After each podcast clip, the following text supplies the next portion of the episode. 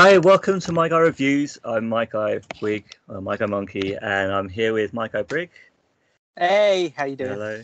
And then, um, as usual, we uh, we pick a topic from your suggestions or things that are topical.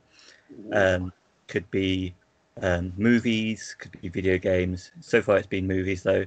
Um, Yeah, uh, we do need to divest a little. um, you never know. It could be could be books this week, um, and we we have a chat about those things.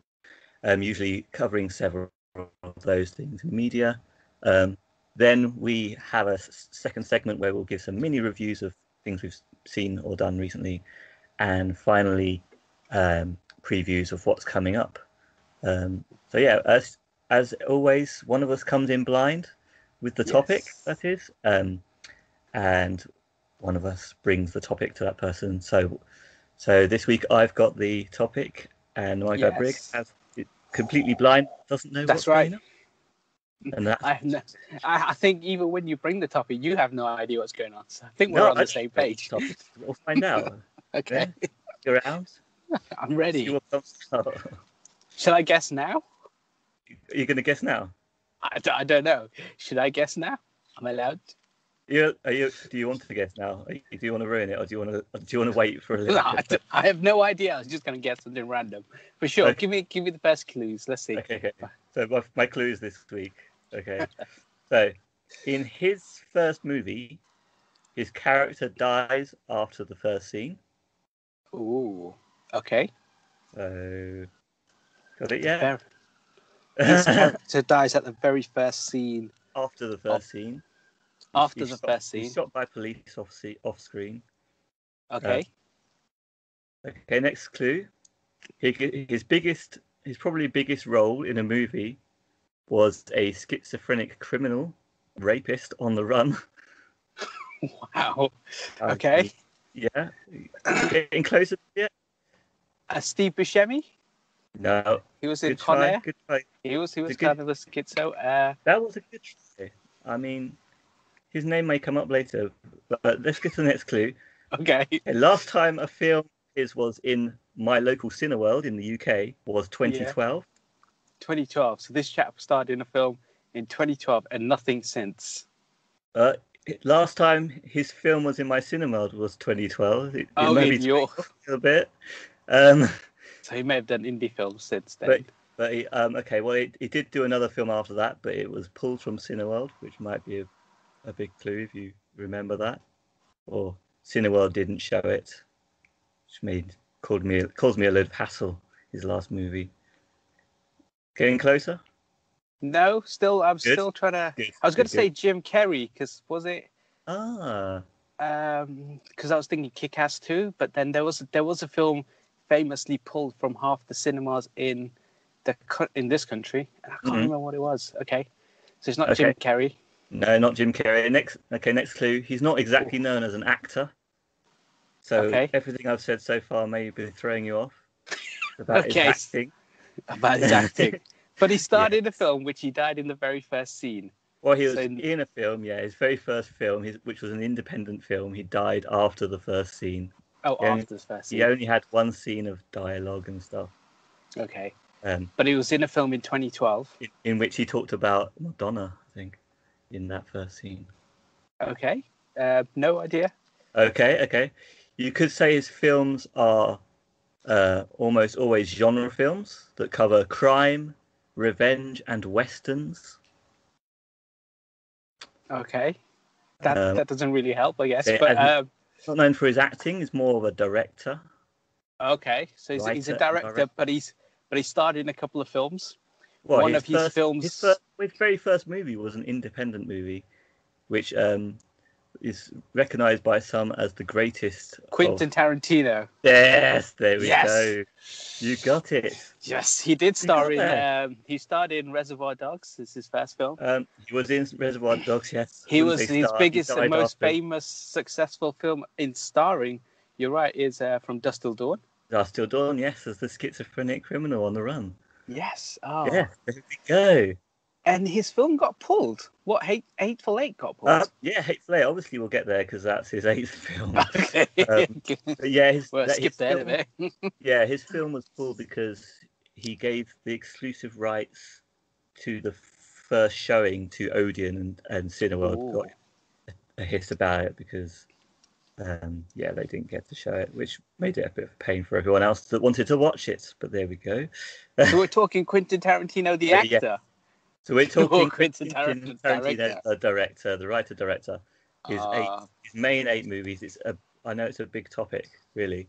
I mean, this is a like a a big hitter one, really. Like who is one of the um I'd say most renowned directors and actors the last what is it, twenty years? I won't say I won't say actors. Definitely no. directors. Writer and director, yes, definitely, definitely not actor. Definitely not. Um, he has a really good scene in Desperado. Have you seen that bit where he walks into the bar, tells a joke about a guy who walks into a bar? Oh yeah, I, haven't seen that in ages. Yeah, I, Ah, I- That's that's really funny. Uh, well, I thought it was funny when I heard it. okay. I need So- to rewatch that. Uh, so he walks into the bar and he, uh, well, the, joke goes, he, he's talking to the bartender and he's saying, oh, there's this guy, he was playing pool. And he said, you know what? I, I can wee from here into any cup like 20, 20 feet away or something. And Yeah. so the guy goes, no, no, there's no way. So he goes, I bet you $10 that I will be able to stand on the bar and I'll, you know, wee all the way down there. And so the bartender takes him up on this bet. And what he then does, he just wheeze all over the bar, all over the bartender, uh, everywhere. And the guy's laughing and he's got weed dripping down. And he goes, and he goes, here's ten dollars. He went back to where he was playing pool, and the guys were like, um, they handed over more money to him, and he said basically the bet was he can go to the bar and piss all over the bartender, all over his bar, and have him laughing for a hundred dollars, and, and not get thrown out. and not get thrown out. Yeah. Really. Oh. I, I, I butchered that completely, but that was so funny when I heard him say it. Yeah. Oh, I, yeah, I, I was following it, so you know, everyone else is fine. I know everyone else is like, oh, That's turning good. off. That's good. So, are you excited to be talking about Tarantino? Oh, I love Tarantino. yeah, Yeah, me um, too. It's amazing. I, th- I think um, he's made he's made some great films. I think, um, and then um, he's he, he makes them so so sparsely as well. So you don't like you don't get oversaturated. He takes his time. Yeah, and, certainly. and he makes a new film. Yeah, I love it. He, he takes his time to make masterpieces every Yes. every time. Yeah. Um. So his his movie started with Reservoir Dogs. Should we get on with that, or Yeah, let's get on with Yeah. uh, Reservoir Dogs. Did he play Mr. Pink? um, he played Mr. Brown. Oh, Mr. Pink Brown. was good. The, the guy you said earlier. What's his name? Steve Buscemi. Steve Buscemi. Yeah, that's the Yeah. one. Love Steve Buscemi. Such a good star cast as well. Uh, yeah. I mean, they've got Steve Buscemi is the best, obviously, from Harvey Keitel's in there. Yeah, Harvey Keitel, Keitel um, who was in Taxi Driver and Mean Streets before that. Um, yeah, I mean, he's the, that's the thing about Quentin Tarantino. Straight away, he, he gets all the big stars in. I mean, these aren't the biggest stars. Obviously, he this is his first film, is an independent film, so obviously he's um, getting who he can at the time, but he just gets bigger and bigger stars as he gets along. Um, yeah. So what's the what's the plot? oh, Reservoir Dogs. This is, I think I spoke about this last week, right? I watched it when I was young. I Yes. didn't enjoy it. We, we Then, um, spoke I watched it years later. while I was still preparing. Yeah. Uh, so, so, thi- thi- so this one, from what I remember, there is about six of them, um, and they're going to do a heist. That's Uh, right. you never, you never really see the heist, but it's it's, it's Right. shot non-linear as well. So, um, and one of them, you find out later on, had infiltrated the gang, and he was actually an undercover police officer. yeah. um, and and it's all about the the the, uh, the heist and them all kind of dying off screen, except for kind of the guy who gets his ear chopped off in the warehouse bit, That's it. and that's that's all I remember of it. But it's really good. Yes, uh, that, that that's pretty much spot on. That's it. That's the whole story. Obviously, the the heist is a jewelry heist, and it goes very wrong. They they know that someone, or they reckon that someone has given them away, and most of the movie is their sort of paranoia and trying to figure out who, trying to find out from the the police officer that they kidnap to torture, and find out what uh, who did it. Yes. Yeah. So, what did you think of the movie at the time? So, uh, I, so I, I watched this film twice in two different age groups. So when it first came out, I was young, and I watched it, and I was like, I, I, I didn't enjoy it. I think because it's more, um, this is one of those films where it's all about telling us what happened and not showing us. And being a young kid, you kind of just be up until that point, you've always been shown mm. stuff. So to yeah. follow a, a narrative that in that manner, I I wasn't used to, and the fact that it's not a linear film, I didn't appreciate how how how you know okay. the, the acting and everything was so good. And then I think when I watched it as a grown up, I loved it. I think you know, uh, but I watched this one after I'd watched his next film, and then mm-hmm. looking back at this, I was like, wow, this was so, so good, and especially as a first yeah. film, the uh, quality of actors around him as well, because I think even to get like Harvey Keitel, you know, Steve Buscemi, they're still well known. They're, they're character yeah. actors, but they're um, Madsen's in here as well, I think. Um, so he's got a good group of people, all good actors. And that scene in the cafe where they all just sat around in these black suits and just mm. just talking stuff like that. Just, his just dialogue shouting. was just on point. It was just amazing. I mean, yeah. yeah. that's something that goes through all of his films, really, isn't it? Just yeah, just chatting. The fact that he can have scenes where people just talk about other stuff that sound seems irrelevant, but you get to know the characters just by them chatting yeah, I love I love that, and the fact that it all hap- all the violence, well, the whole heist just happens off screen. You're right. Yeah, I mean, that's kind of like yeah, bucked a trend there. I mean, apparently he's he he um, originally wanted to write the best heist movie to start with. That was his plan, from what I've read before. Um, and yeah, then he doesn't actually show the heist. It sort of changed course apparently as the writing went on. And you're right. When I when I first heard of this movie, it was a big cult hit straight away. Yeah. Um, I was, you know, it was in the '90s. I, I was old enough to understand and enjoy cult movies, but yeah, I mean, I, I, was a bit younger than you, so I don't know why why I liked it more. But at the same time, it, it didn't blow me away as much as the next movie, like you say. The, is the next movie that really did it for me.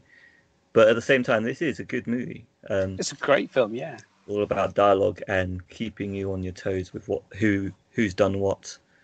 Um, until we find out finally who the who the um, who the the undercover cop is. Spoilers, and then um, and then seeing um, Harvey Keitel sort of defend him, even though we now know he's the cop. Yes, that's right. Yeah. Uh, it's, it's heartbreaking because in the warehouse bit, yeah. Because he's really got to know him over the past like hour or something, and he and he feels for him, and it's like, oh, he's dying. You know, just leave him alone. He's just a boy uh, and then for everyone to die because of that is just quite sad, really.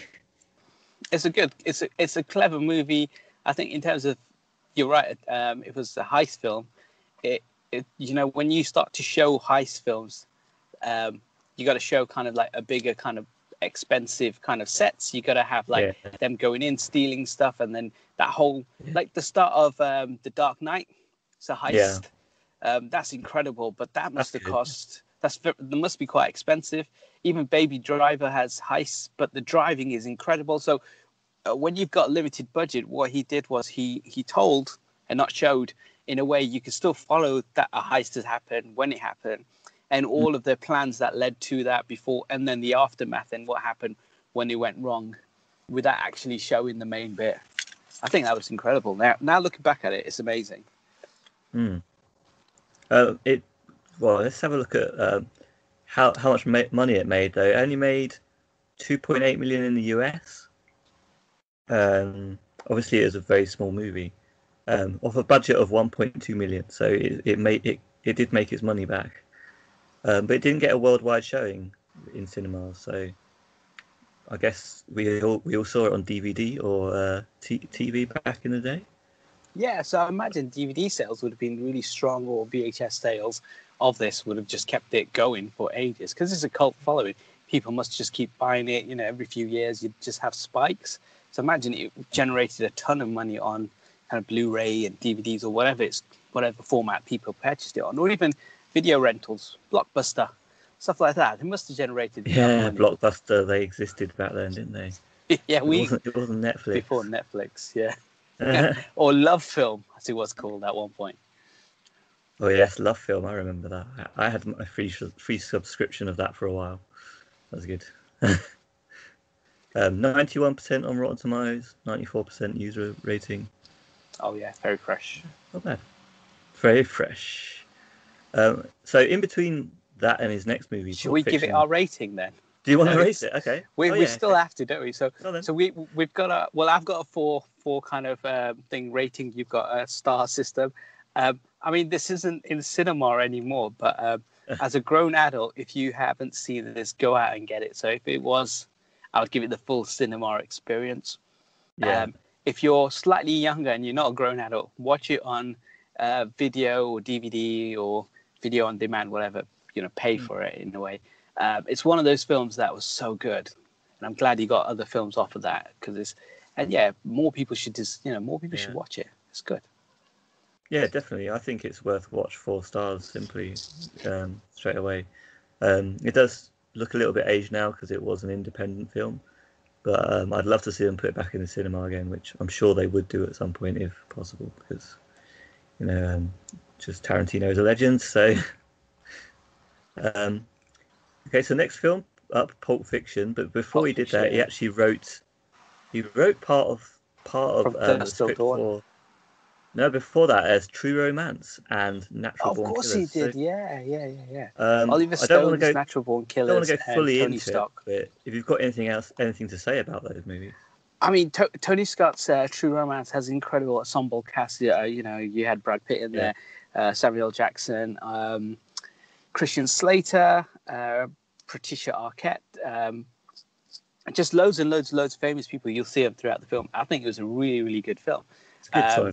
Yeah, I agree. Yeah, and um, as for Natural Born Killers, the Woody Harrelson film, um, that wa- that was actually at that time. I think everyone said it's quite controversial. It's based on a true story, and the things that they kind of show on there. But if you if you really, I think there wasn't films like that. But if you if you watch the Mm. news, things like that were happening anyway in the real world.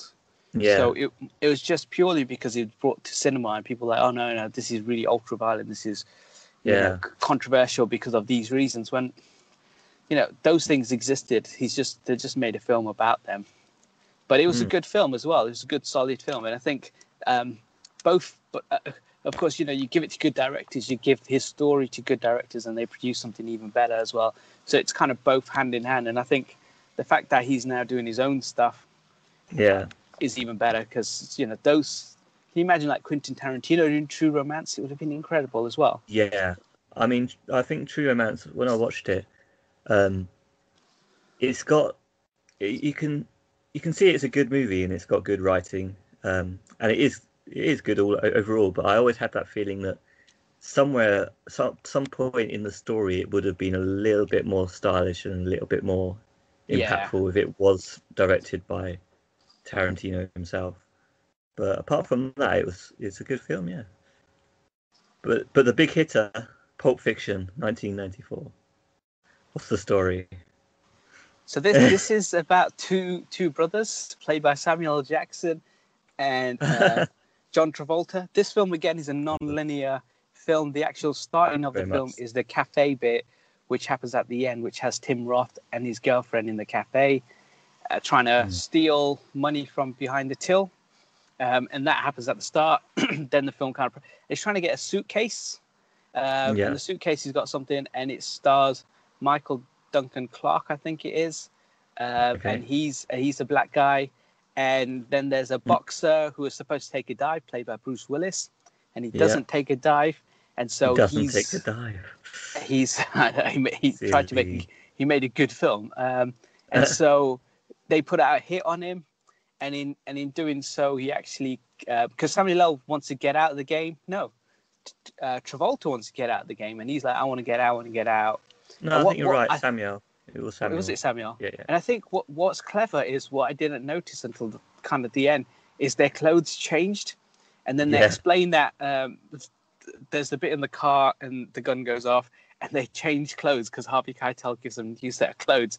But Yeah, that that's right. because of the way the film flows, I didn't pick up on that the first time. It wasn't don't until I saw the Harvey changed clothes. Yeah. yeah and and i loved all that kind of stuff what um and then then there's the bit where bruce willis and diamond dog get caught by that guy and he puts him in the basement and he's about to Yes. do some do some stuff and that but yeah oh, you know what it's it's just an incredible film there's the Yes. uma thurman john travolta dance which has been parodied so many times that you, you would have seen it if you've never seen this film there's even the bit where he puts the injection in our that's that's again something that's been parodied loads. So so many things that come out of this film that just have kind of transcended the film and become more pop culture. Um, Mm. Even the um, cheeseburger conversation that he has, even the Yes. bit where he's reciting the Bible, Samuel L.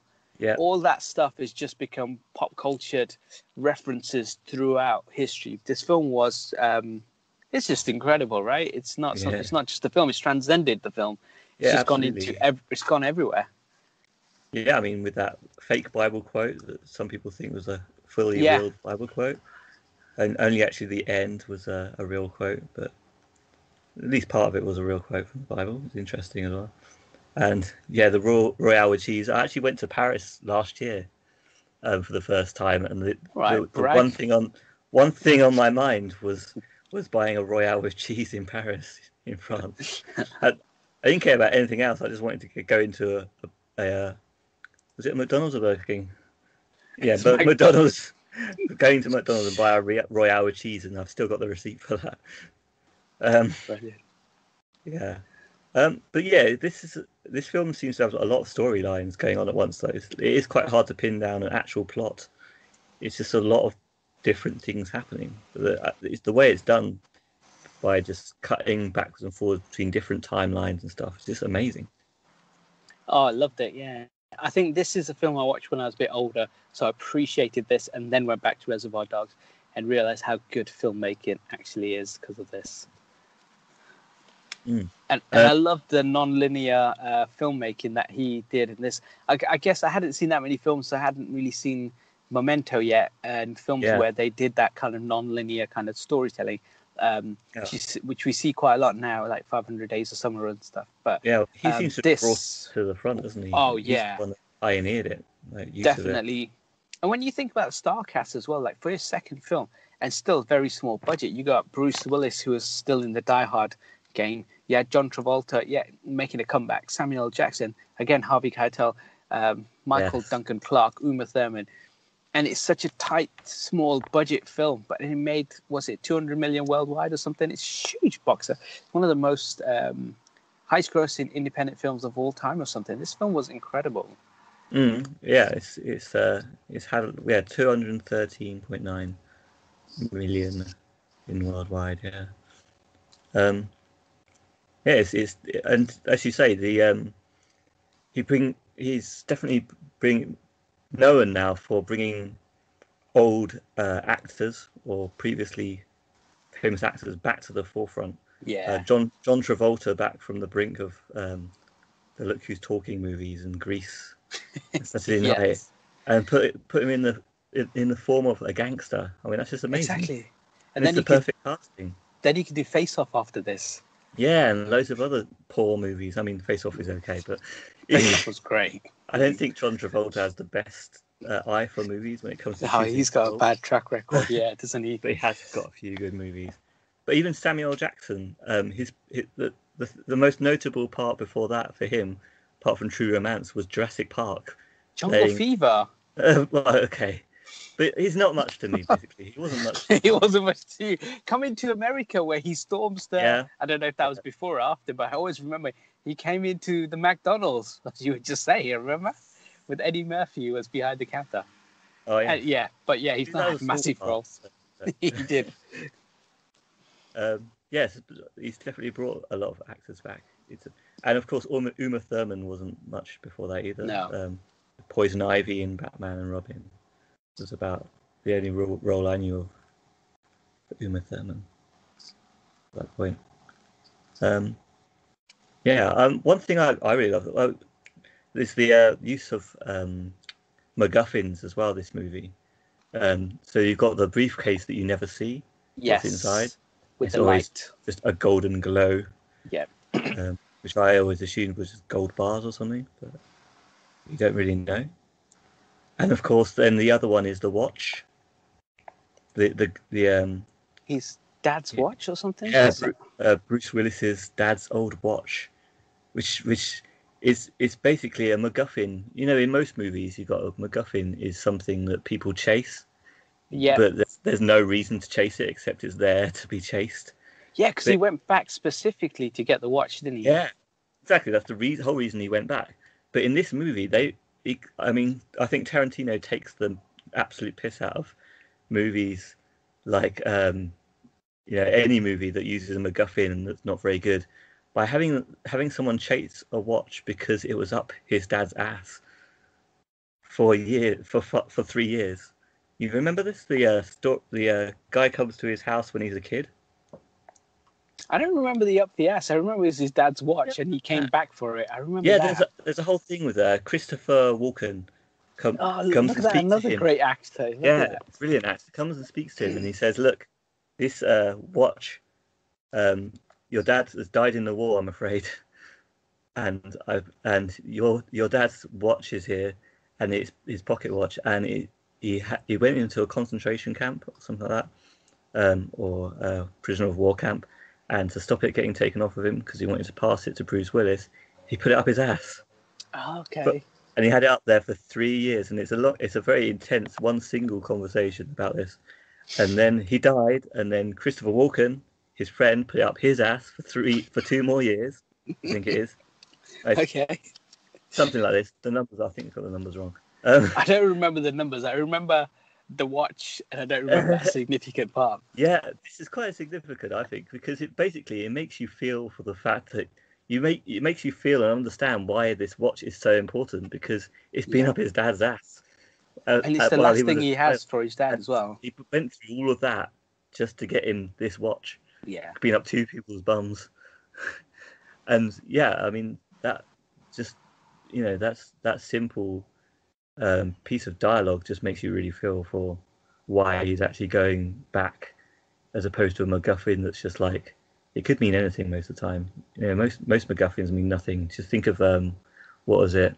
Um, what was the Superman one recently with the MacGuffin?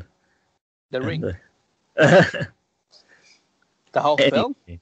Yeah, the- any of the films anyway. I, this also has that great moment where uh, Bruce Willis comes back home, and um, John Travolta's Yes. taking a shit in his toilet. yeah, That's just brilliant, right? It's just like that's what would happen. Like you'd go, you're an assassin. You need to go for a wee. You need to go for a dump, and you're in the Yeah. house. You might as well use the facilities. and then the toast pops up. Pow, he's gone. He's dead. yeah, And to think that could have been Samuel Jackson's character if he hadn't if he hadn't left the game that's right. by then. Because I think or I- it Mm. could have been both of them there, and Exactly, then yeah. they would have both survived. maybe they would have both survived. It would have changed the whole story. Exactly. Because Samuel L. could have been in the kitchen while John Travolta took a shit as a lookout. Yeah, because Samuel Jackson's story is the one that I find most interesting these days. Like I didn't notice this back when I watched it back in the day, but in the last few years when I've seen it, is that it's a, there's a there's a big religious thing going on in this movie as well, where he's he witnesses a miracle, if you remember. Is this in fir- the in the canteen, the cafe? well, when he gets to the cafe, um, he's already witnessed the miracle and he wants out of the game because of it. He's changed his mind on on what his life, what he wants to do with it. What was because the miracle? Was because- it the gun firing off yeah, in the car? yeah, yeah. No, it's um in when they're in the flat talking, trying to get their uh, they're threatening the guys with Oh, someone shoots back at him. cheeseburger and all that stuff. The Kahuna, big Kahuna blow. Yeah, someone shoots at him and shoots all the way around him and doesn't and that absolutely misses him at like almost point blank range. And that completely changes his, his his view on things. And like after he just said the Bible quote as well, and then for that to happen, he's like, "Shit, uh, um, yeah, something's happened here." Um, apparently, it's uh, something that comes up quite a lot in um, Tarantino's movies as well. Is is um, someone with a religious religious uh, viewpoint, uh, which is interesting. But I only really noticed it in this one. Um, yeah. So, do we have a um, a rating for it? Do you want Uh, to rate? this is um, I. I mean, you'll come to the rest, but uh, for me, this might be his, my favorite film of Quentin. Quentin. So this would definitely be a cinema watch. Um, Mm. If you can, if you can somehow still buy it, definitely buy it. You wouldn't be disappointed. It's so good, and you may have seen it because it's parodied, and you'll see people with T-shirts. You see this film just transcended a um, an indie film and has become pop culture as we know it. Mm. Like there's so many people trying to call emulate film. this. Yeah, and they, they show it on TV all the time as well. So Yeah. you can't really miss it anymore, which is No. great. Um, okay, so ne- next things that he uh, wrote and directed. Do you know the next thing that comes up? The next one was Jackie Brown. Um, well, he did actually do a few more other things in between Oh, that, um, but we're not going to cover them. But of course, he did. He uh, directed an episode of ER. oh, did he? Wow. big thing. Um, he George Clooney. he wrote and directed. Yes, George Clooney is coming up. Um, No, because he he worked with him from Dusk Till Dawn, so he may have done Yes. a ER episode as a. yeah, that might be what get, got him into Dusk Till Dawn. Who knows? Um, yeah, he worked alongside with uh, George Clooney in Dusk Till Dawn. That's right. Um, which is a Robert Rodriguez film as well, which he ends up working with quite a lot. Mm. And also, he, he directed a thing called Four Rooms. Right, part. Um, it's a movie that had that was directed by four different directors, and they each took a segment. Oh, okay. Um, but that's not so well known, and I'm st- I'm still waiting for a copy of it now that I know about it, because I only found out about it when I was when I was researching. So um, as soon as I know what it's what it's like, I'll let you know. let you know. Brilliant. But then, yeah, Jack, Jackie Brown. Um, okay, so Jackie Brown is one that I personally I didn't really hear about for ages because it didn't. I don't think it got a worldwide cin- cinema release, or it was only really shown in the UK in uh, the US, and I didn't really come to it until a lot later. Um, and, and so the next film for me was more like Kill Bill, and then I had to go back to Jackie Brown. Um, I don't know what your experience of it is. I actually watched Jackie Brown in the cinema in the UK. You watched it? like- I did, yeah. Wow. So um, in, I don't, I don't know what that's about then, because I couldn't get worldwide um, stats for it. Um, Okay. he, didn't release it on DVD for like five years, so yeah, I didn't, I didn't really know about it for a long time. So uh, I remember watching this. Pam, Pam Grier plays Jackie yeah, Brown. you going to tell us what it's about as well? Um, Jodie, um, not Jodie Foster. It's Jane Fonda's in it. Robert De Niro, Samuel Jackson, Chris Tucker's in this as well. Yes. Um, and this is one of his five films to get to that 20 mil. But um, so there's it's it stars Samuel Jackson. He's a uh, I want to say he he does bonds or she does bonds. Someone there's bonds involved, yeah, that's and right. and she's she's Someone a. That's good. sh- she's a uh, stewardess. I watched this years ago. I've only seen it the Yes. one time, and this know, was uh, really- this is kind of maybe my least favorite. I can never film. remember that. I can never remember this film either. So I, yeah, I it's okay. remember this film. I He puts. Chris Tucker in the car because he he jumped the bail or something. He put him in the he put him in the boot. They drive Yes. off, and he said, "I'm going to Yes. take you somewhere," and they literally just drive around in a circle, the and then just shoots the shoots the trunk and kills him. Um. Robert De Niro's in this film as well, um, Yeah. and I can't remember what he does. But again, look Mm-hmm. at st- the star cast is again is incredible. Like he gets all these people. Yeah, But um. Samuel L. Jackson, um, he he's in this. He's he's not the good guy. He's kind of the bad guy. Sam Grier kills Yeah. him in the end, and he's, I he's kind can't of the remember. weaker bad guy. He's kind of a pathetic character in this one. Yeah, and I can't I remember all of it. I just remember something about Bonds. She was a stewardess, and Jane Fonda's in it for some reason. She just kind of wanders in and out, and then her and Robert De Niro have sex. Yes. Uh, Chris Tucker dies. I always remember the best Chris Tucker death, in cinema. and I remember Chris Tucker dying, and that was kind of it. Because he plays an annoying guy. He plays himself in this film. Who?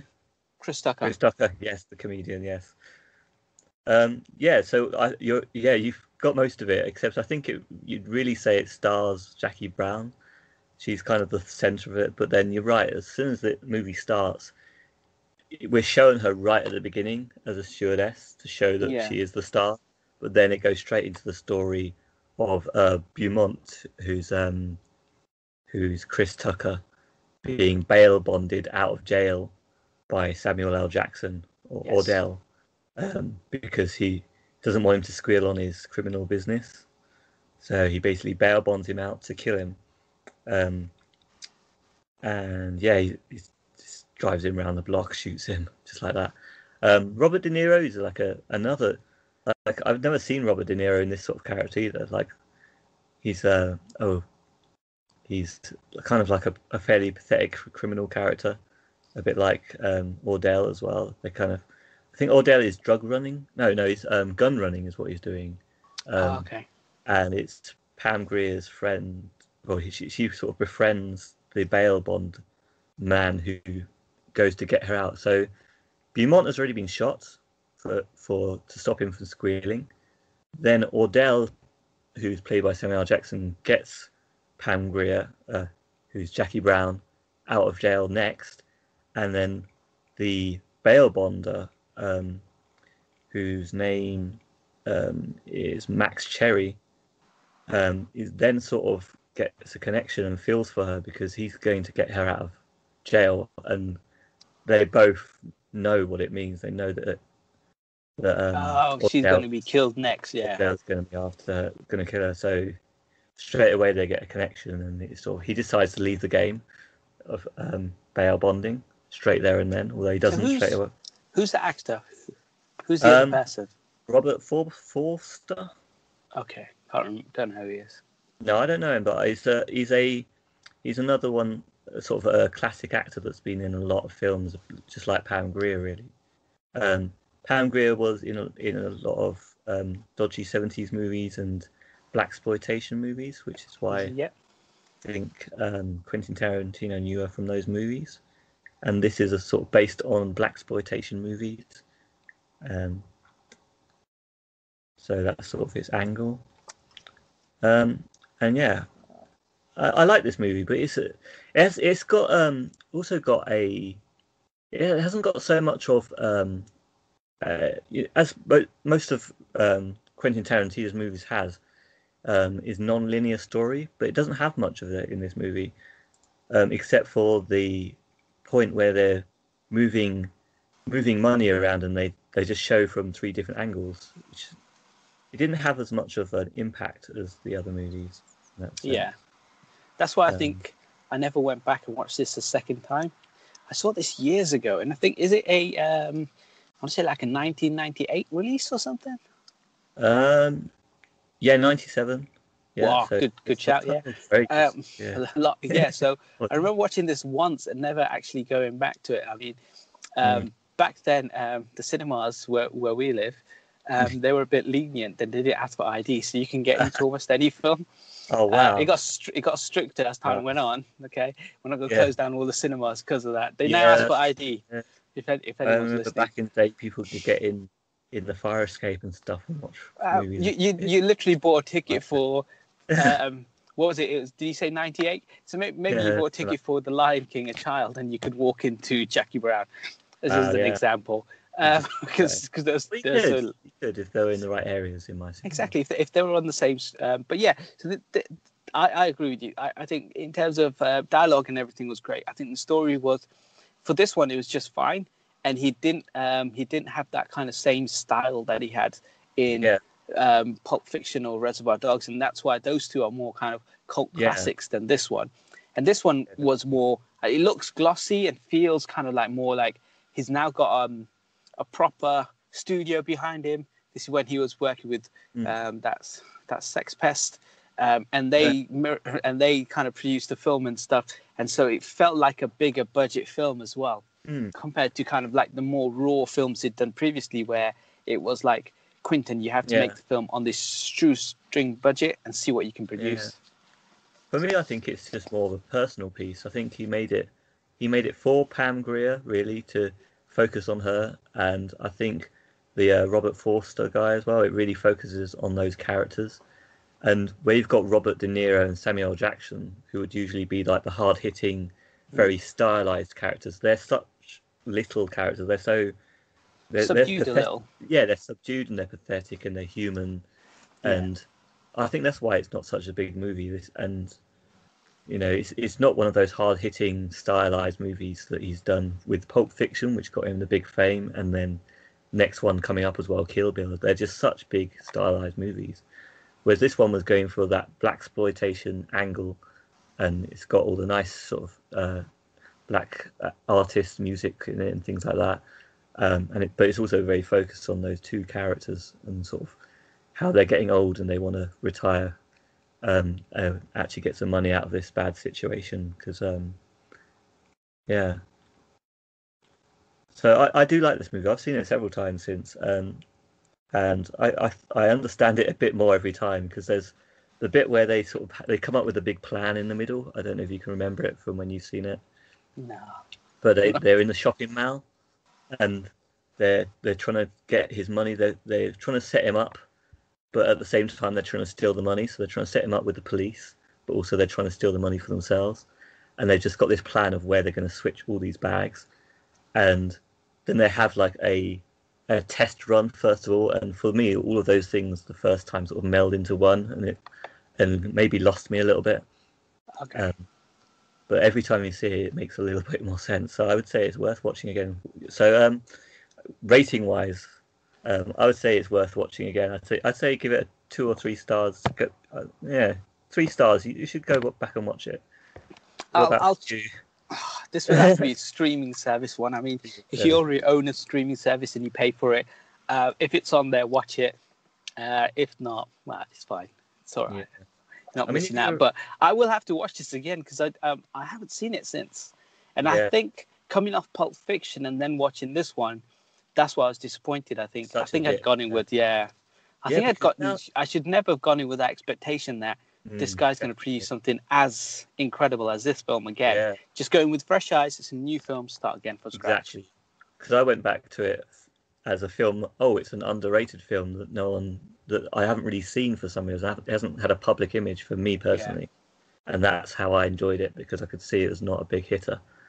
So yeah, um, Kill Bill. Volumes one and two together, or Yeah, just volumes one and two. I hate breaking it up into two volumes. Yes, just just Bill, Kill Bill the whole lot. We can talk Well- about both volumes, obviously, but this is pretty straightforward, right? the so- movie, yeah, go. U- Uma Thurman needs to kill Bill. Done. Yeah. That's the whole story. How good that's was it. that? That's pretty. That's the uh, whole movie, of course, split into two movies. So we don't even see Bill, do we, in volume one, or do we? the No, he doesn't. Uh, he Maybe doesn't appear till volume volume two. Yeah. Mm. Um, and You don't even know who killed Bill is. You don't even know who Bill is at the time in the first movie. no. Um, so this this one came out in the two thousands, I think. Yep. 2003. Yep. Um, so at this time, in, in the 2000s, if we look back at time, this is where um, I don't think I think martial arts kind of or kind of this sort of films were. I don't know if they were if like Hero and uh, Crouching Tiger and all of that had already happened or not, but Uh, this don't really really paved the way for for US cinema to use this sort of um, kind of art form, cinematography as well. The the way the the martial arts sort of. movie. yeah, and I think he brought that back into uh, US cinema. While Yeah. it's obviously been massive in kind of like um, in in in I know what's Yeah, the Japan. Asian market. So we say Yeah. the Asian market, but Yeah. it was incredible that uh, her fight against the AZ, uh, Crazy Eighty Eights. Yeah. it is.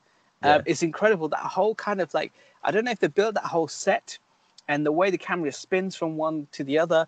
Um. It feels. I know it's cut and it's edited, but it almost feels like there's long sections where it's one take. Yeah. I think Well, is, normally uh, yeah. You watch action sequences and action films, and you can tell where they cut, cut, they jump, cut cut, jump, cut, jump. Um, and so you know that actor was actually it's taken him 10 minutes to do this one scene because they keep cutting it so they can get different angles but it felt like this there was a lot of one shots Yeah. um, there's the bit with the, the especially with the staircase and stuff going up and down Yeah. that yeah. this this this film um, even the end of number one right lucy Liu and her the whole kind of fight in the i always think it's snow but i can't remember it Yeah, I think Um, it's as well because it's, that's- that white and then the yeah it, it looks beautiful doesn't it Yeah, like it is, you've yeah. come from this um you come from this inside building bit and she's killed them all and then she goes outside and look you just look outside it looks beautiful like Mm. again um the budgets for these films may have been like 30 million or something they weren't that big um and it's incredible the whole the, the first half, the, the very different films, aren't they? So the f- volume one, True, very true. vo- volume two. Um, I think yeah, number one is incredible. Like I Yeah, don't, I didn't, I didn't know what to expect. Yeah, and um, I don't remember watching the trailers for this. I just remember knowing it's a Quentin Tarantino film. Mm. Let's go watch it. And I watched it, and I was like, this is incredible. And then the problem is, you've seen number one, and it ends with the Lucy Liu bit and her wiggling her toe.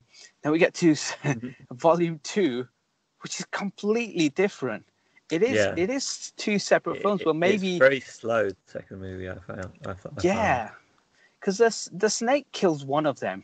She doesn't even get to kill all of them. Uh, Yeah, the true, bride yeah. doesn't get to kill all the people. What? Um, one of them. Um, Snake in the Ah, box.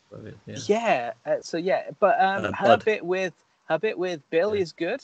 Like uh, Yeah. the dialogue and the whole kind that whole kind of last 10 minutes or whatever is really really good like the whole kind of conversations and stuff they Yeah. had and then the actual fight uh, but nothing beats volume one i think that was Yeah. incredible I mean, I think it, it kind of sets up what's to come because I, most of his, well, not all of them, but most of his movies after this one focus a lot more on dialogue and intense dialogue.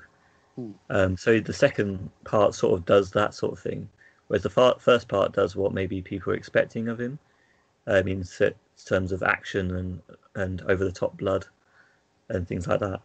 So it's almost like it segues from like his his roots of of violent movies to maybe something where he's going to use his conversational skills that he has great scripting for, but to actually make something very intense as well. So the whole conversation with Bill and things, you know, when he comes up, uh, when she's she she finally meets up with Bill and uh, he st- she still wants to kill Bill, assume presumably. that's the title But I Yes. like, but then it, but it's suddenly t- taken down to like a personal level of having a conversation as well. Um, i think it's great course- because um, like since like if you take uh, reservoir dogs pulp fiction and jackie brown he's not shown kind of he could do action or he can do martial arts or anything yet. He's not shown us that. He showed us his great dialogue and he's shown us great True, yeah. storytelling. He showed us that non-linear approach which he brings into this. But he, he brings all of that plus this incredible action sequences which i don't think i mean people talk about matrix being incredible. It was fine. I mean he he dodged the bullet okay. which we It saw in blade. Yeah. yeah he did the, he did the, he did the same thing in blade. I mean it, Yeah. it, with, there's nothing special in that film. But i think this for me i think was um, a person who'd kind of seen a lot of films was inspired by that influenced in that way and he just brought this Mm. Exactly. incredible world that i Um, don't remember seeing in kind of um, american cinema Yeah. at that time Yeah, I mean that's why he's known as a, a genre, a sort of genre filmmaker because obviously the last one we had was a black exploitation movie. The Yeah. other ones have been sort of very crime-driven movies and things like that, and this one is like his martial arts movie. It's it's all the stuff that we grew up on back in the day and rented from the video sh- store, as he'd call it, video shop, a blockbuster.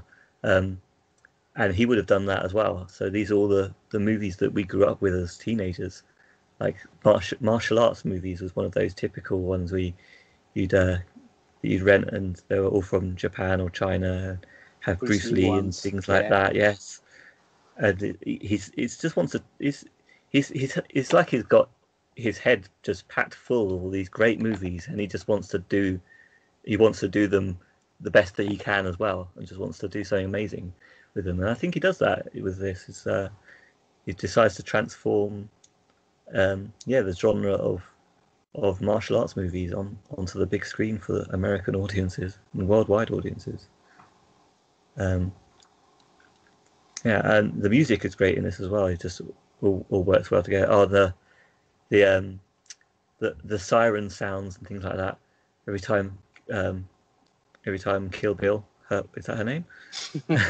The bride they referred Bride, to her yeah. as the bride didn't they The Yeah. bride. Every every time she gets mad, you get the.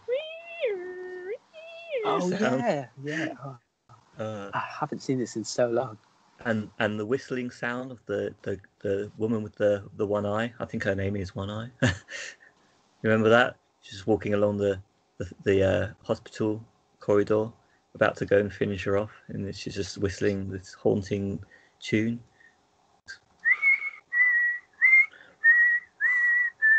it rings a bell. I'll have to. I'd have to watch this spliced together again. yes. Anyway, yeah, brilliant. Um, rating? Um, I think it, it is one film, but um, I would say watch number one.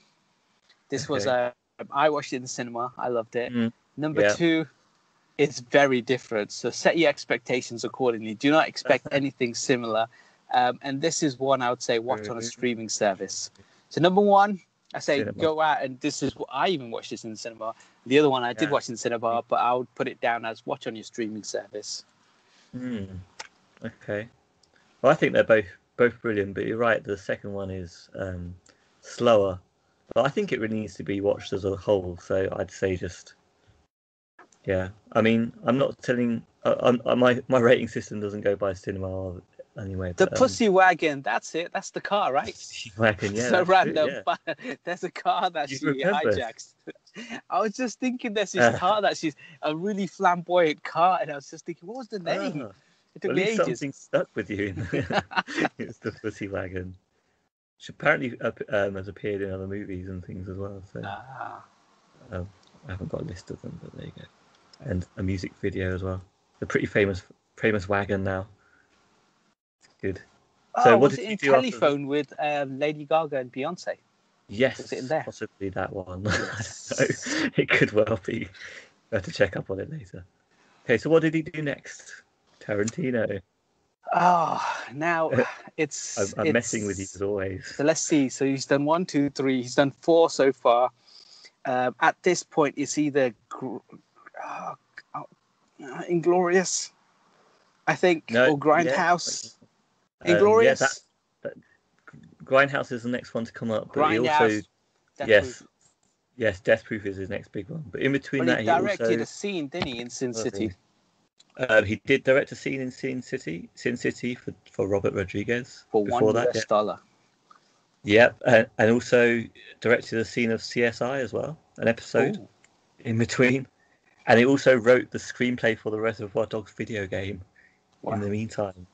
Wow. Um, yeah, um, but then straight to Death Proof, I guess. yes. What's the plot? So um, him and Robert Rodriguez came up with this idea of trying to do these B films, like Okay, back yeah, in the good. day. Um, so Yeah, back a long, long time ago, you used to be able to buy tickets and it'd be a double feature. So this Yeah. idea was Robert Rodriguez would do a film, Quentin Tarantino would do a separate film, two different budgets, two different things, and then you'd put them both together, and that would be your double feature film. yeah, And Quentin Tarantino's was Death Proof, bringing back the great Kurt Russell yeah, um, true. And this incredible car that he just he basically uh, picks up these ladies and then he uses the car to kill them. Some are sitting Yeah. in the car he chucks them out of the windows he runs them over. Um, and again this had a good star cast. This had like rosario dawson dawson. It had i think Yeah. it's definitely got him kurt russell. It's got some other people as well some famous actresses as well.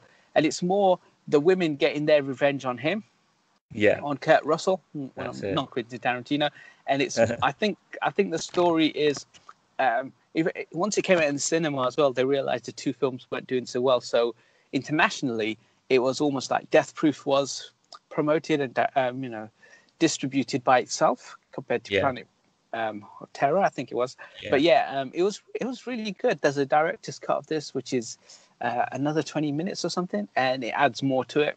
And Kurt Russell, because again, another one of those incredible actors, had a amazing um, kind of like movies, then took a little break, and then he came back, and now you know he's in the Fast and Furious the back. franchise. He's in Guardians of the Galaxy. Kurt Russell's just incredible. So He's yeah, back as a badass. he is. He, he's Snake. Snake is back. Excellent, yes. Good- good film. Things like that. Um, Al also is in the thing. Yeah. Yes, but I think that was previous stuff. That's Yeah. previous stuff. Yes, definitely previous stuff. Um, yeah, as you say, um, yeah, bring. He does. You're exactly right with the plot, anyway. Yeah, well done. Um, obviously, first of all, they have him, them showing him being successful and and killing a girl in in his death-proof car because he's a Hollywood stuntman who has a, a car that can't kill him but can kill the uh, person in the driver's seat. Yes. Um, and and then the next thing we see about a year later is the group of girls who are just kick-ass women who aren't going to take shit, and he he tries to mess with them, and uh, he he doesn't come out the best out of it, basically. Um, very much a, a, a genre movie again, B movie style, Mm. I'd say. Um, exploitation, horror, and car chase movie as well, all rolled into one. Um, uh, Zoe Bell, who's the lead, I think, of the ladies, who um, does most of the stunts on the car, was Yeah. actually um, the stunt woman from Kill Bill as well. Oh, wow. So, so um, where Kill Bill was a vehicle for Uma Thurman, uh, he basically wrote it with Uma Thurman in mind as the star. Um, Jackie Brown, he wrote for Pam Grier, thinking, "Yeah, I'm going to put you in this movie. You're going to do great in this movie. You're perfect for this." And for this one, I think he thought, "Wow, Zoe Bell, you, you're uh, you're amazing at what you do, and you can act. I'm going to put you as an actual actor rather than a stunt stunt oh, wow. I did So- not know that. Wow. Yeah, he's pretty. He's a he's a cool guy. He just wants to do good things for the cinema world. At Tarantino, Tarantino kid. and the the woman that gets murdered, I think, is Rose McGowan. Um, Yeah. Okay. who is also Planet was Terror. the star of Planet Terror. Yeah, so they interlink their movies in that way as well. And she was picked because of the Harvey Weinstein um, allegations that were going on at that time. That's why Robert Rodriguez picked her in yeah, the film. And I think um, I don't know how she got picked for her bit in this other film, but I imagine it'd be something similar. But this was when they Yeah, were yeah. when when that sex pest was around. Yeah. I mean, she was from a a different era, a, a, a sexploitation era, slightly. Do you think? Or what? Why was she chosen exactly then? So, ba- ba- so the so the, the Harvey Weinstein stuff, right, is still Yeah. go- ongoing. Yeah. Um, and she, she um, she's alleged, um, and Okay. so have uh, loads of other women. So there's Mm. got to be some truth. There's no there's not always smoke without fire, right? So Yeah. he's he's been a sex pest. Let's just say yeah. that, right? So in he's this been case, it's quite obvious. in, it's inappro- inappropriate behaviors. He's been Yeah. and he's raped a bunch of women as well. He's he's just he's just an awful man. And Yeah. so I think Robert Rodriguez, or somehow people found out about it or something, and it's still quite kept hush hush in the industry. But Mm-hmm. that's the reason why she was picked to play in the Robert Rodriguez film. I don't know if that was the same reason why Quentin also picked her to be in his film as well at the start, or it could just be because it's Grindhouse. He picked her because it can be in the same universe. So she could have been in Planet, and then you know she doesn't really die at the end of it, maybe, and then she just Mhm. loses her leg, and that's how Planet Terror happens. Who knows? You know, it could, the the universes could be linked, but that's that's the reason why she was in the original. Okay. Um, so was there anything? Do you remember this movie well then? Because this is what this is another one that I quite often forget. I can I I have to like go back each time and and I think oh I don't remember it being like this. Again, this is one I watched once. Yeah. Uh, so I yeah. watched it as a double feature, and I watched one after Mm. the other. And I think I watched Planet. I think it's Planet Terror first, Death Proof. But at this I point, forget. um, I I love Robert right, Rodriguez yeah. and I loved uh, Quentin Tarantino. So the fact that they were doing a film together sounded great. But I think what happened was Yeah. they got given huge budgets to try and make a B movie style kind of grindhouse Yes. kind of thing when they should have been given smaller budgets and say, look, guys, we Yeah, know you can do incredible things. Look at Desperado. Look at Pulp Fiction. Here Mm. is like five million US, or and now go away and make incredible films the way you guys do. Instead of here's thirty or forty million each, go away, make something, and then we will slap it together, make it like a B movie. And I think that's where it kind of fails because it's it's Yeah. quite glossy. It looks So good. Spent, they even spent though- more money on this than Kill Bill. Exactly, yeah. So- Even though he's he's got like scratches in the film and he's got like missing reel here, stuff like that, to make it Yeah. feel like it was supposed to be an old grindhouse film. I just Yeah. it never really felt that way. It's if it just made made this film on a smaller budget and we could see Mm. what Tarantino can Should've do done he would have done a great job because he just proved that in Kill Bill. Yeah. He proved that in Pulp Fiction. I think Yeah. after a certain time, this is one of those films where I think uh, his his career is kind of like they're all great films, but they're kind of like um, the first two are just you know I'd say masterpieces. Then Mm-hmm. Jackie Brown is just a good film. So kind of for someone who's that good, it goes down a bit, and then you know, then after that he has um, Kill Bill, Is that right? So vol- Yeah. volume one, again, a masterpiece. Second one, again, a good film. And then this one is, it's just a good film. Like if it's someone else's film, you're like, that was good. That was really good. I enjoyed it. For Yeah. Tarantino, I think because the um, bar is so high for him to clear each time, this is just a good film. Yeah, It could have been so much better if they they just restricted it to directors and just given them almost no money and said, go away, make a film. yeah. I think you're right because it, it does feel like such a cheap film, even though it's really expensive. Yeah. And I, I think that's why I, I would really most of the time I wouldn't even class it as part of his eight movies. It's it's like a half a movie because obviously it was part of a half half you know a the Grindhouse Double presentation. feature, yeah. Double feature means it's slightly shorter as well, and it just yeah it, it feels like a cheap movie. It's it's it's an okay movie. Um, I love all all of Tarantino's movies and what he does with what he does. You know, so it's nice that he he wanted to do this B movie style and this this chase this car chase scene with with real stunts and all that sort of thing. It's nice that he wanted to do that, but it's Mm. it's just something that he's done for himself Yeah. and and yeah, it's it's not really that big a movie as it could have been.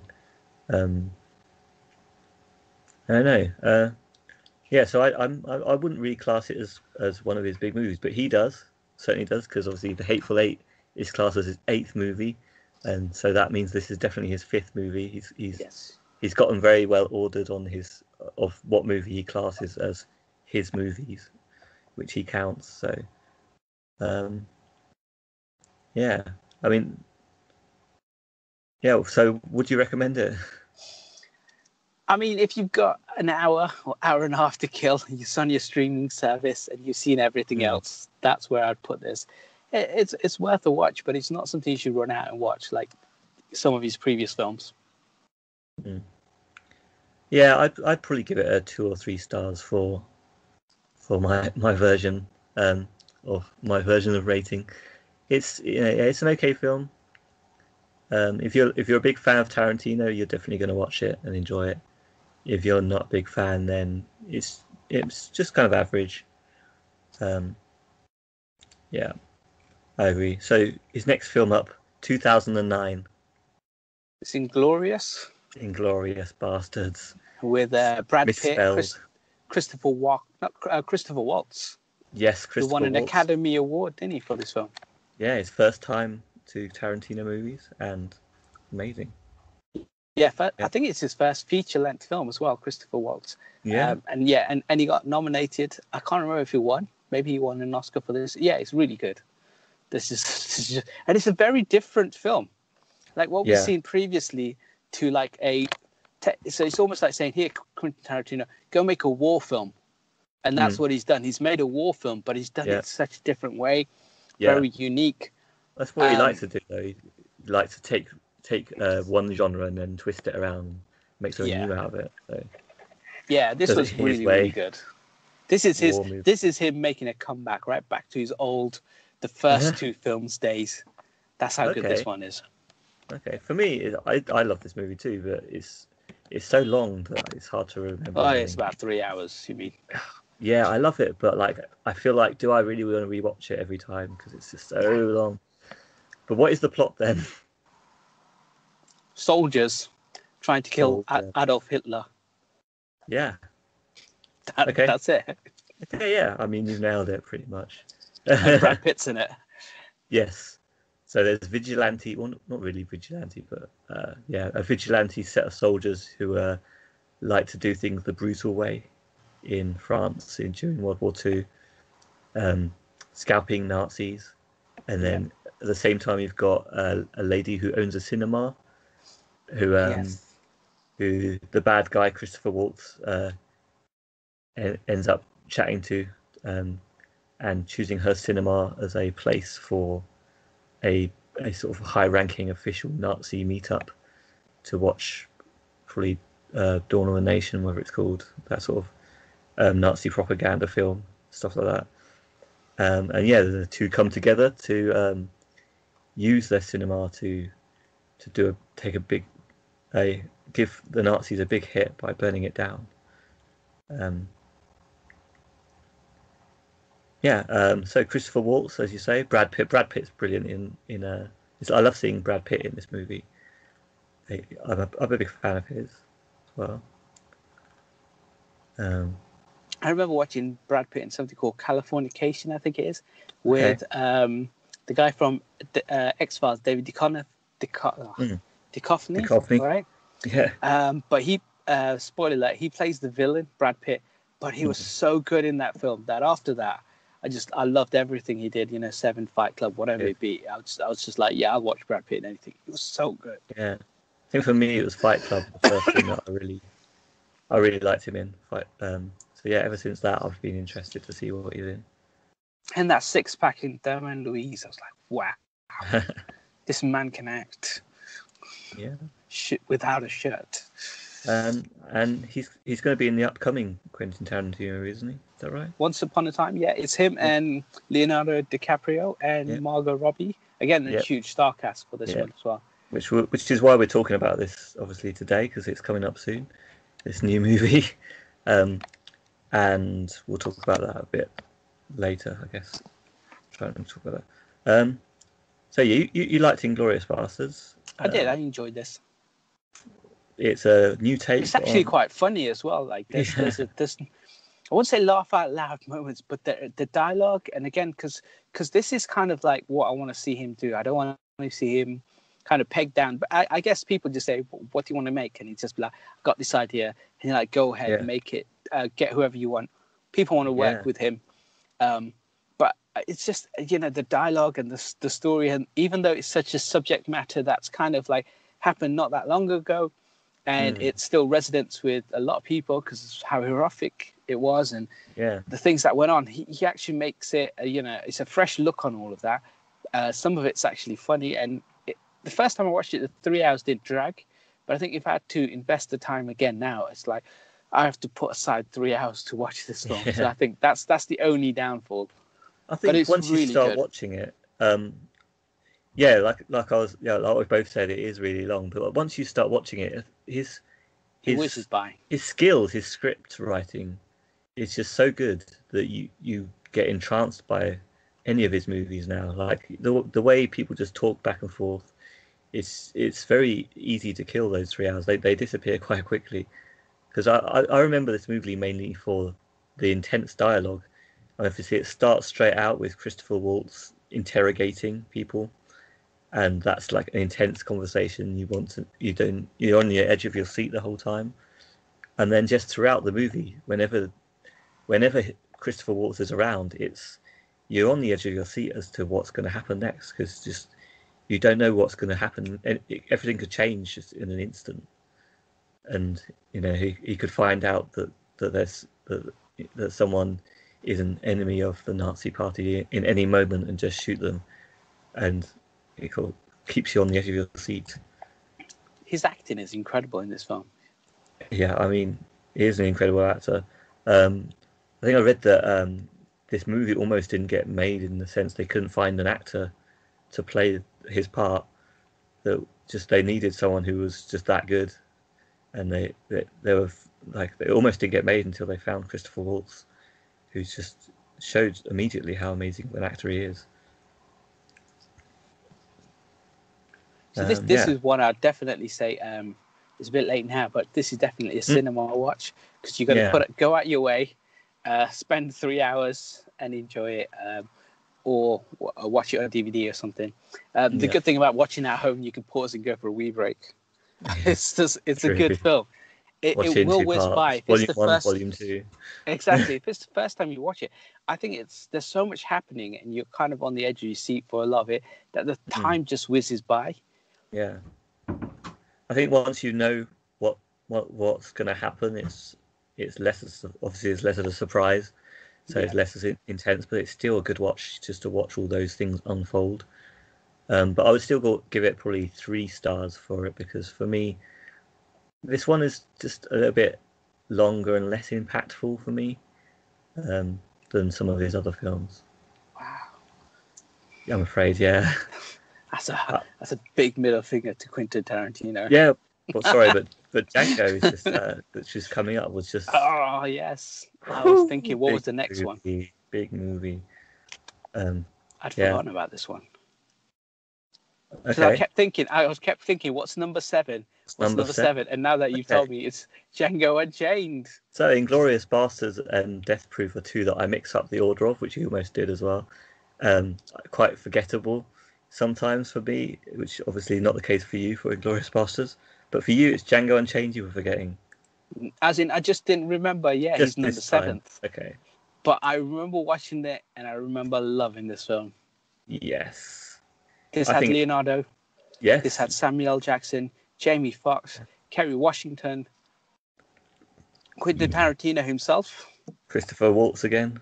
Christopher. Oh yes, because he's the bounty hunter, It's the good guy. and yeah. he and he helped who- Jamie. Foxx. Um, and he and he at the start of the film he rescues him, um, and Yeah. then they go off to find this guy who Jamie Foxx has seen to claim a bounty on him, Yeah, that's and it. he turns out to be the sheriff, I think. yeah, of this town. one. Yeah. Um, and then yeah, and then he teaches him how to do this bounty hunting and stuff. It's That's it. incredible. He, yeah, exactly. He gives a black slave his freedom, and then teaches him to become a bounty hunter. Yes, Great. and it's also got this um, moment in um, where Leonardo's um, doing this incredible speech, and he's Mhm. he's an amazing actor. I've always thought yeah, that. Um, but he's just he's you know just he's he's basically stealing the movie from everyone, and Yeah. he's just there. He's Amazing. talking, and he breaks the glass in his hands, yeah. and he's got actual blood because the actual uh, glass actually cuts into yeah yeah. and he just carries on. He just he just nails it so well that he just he's like, I don't care. I'm gonna get through this. Get to, and it's just so powerful. His whole Hmm. Yeah. performance is, is incredible. The, the, I can't believe he didn't win an Oscar for this one. He won it for Revenant, and I think at the end they just kind of gave it to him. But this was Yeah. he was so good in this film.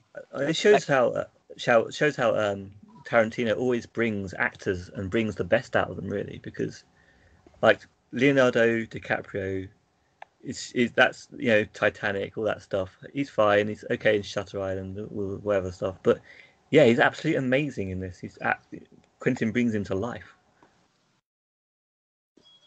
He's had some good films, you know, Aviator, Gangs of New York. Yeah, He did a lot of. Scorsese films as well. Departed. Yeah, he has, he's actually say he was. exactly. I know, I know, I know. Oh, I mean, Basketball Diaries, all that. Basket, um, yeah, that was really good as know, well. Yeah.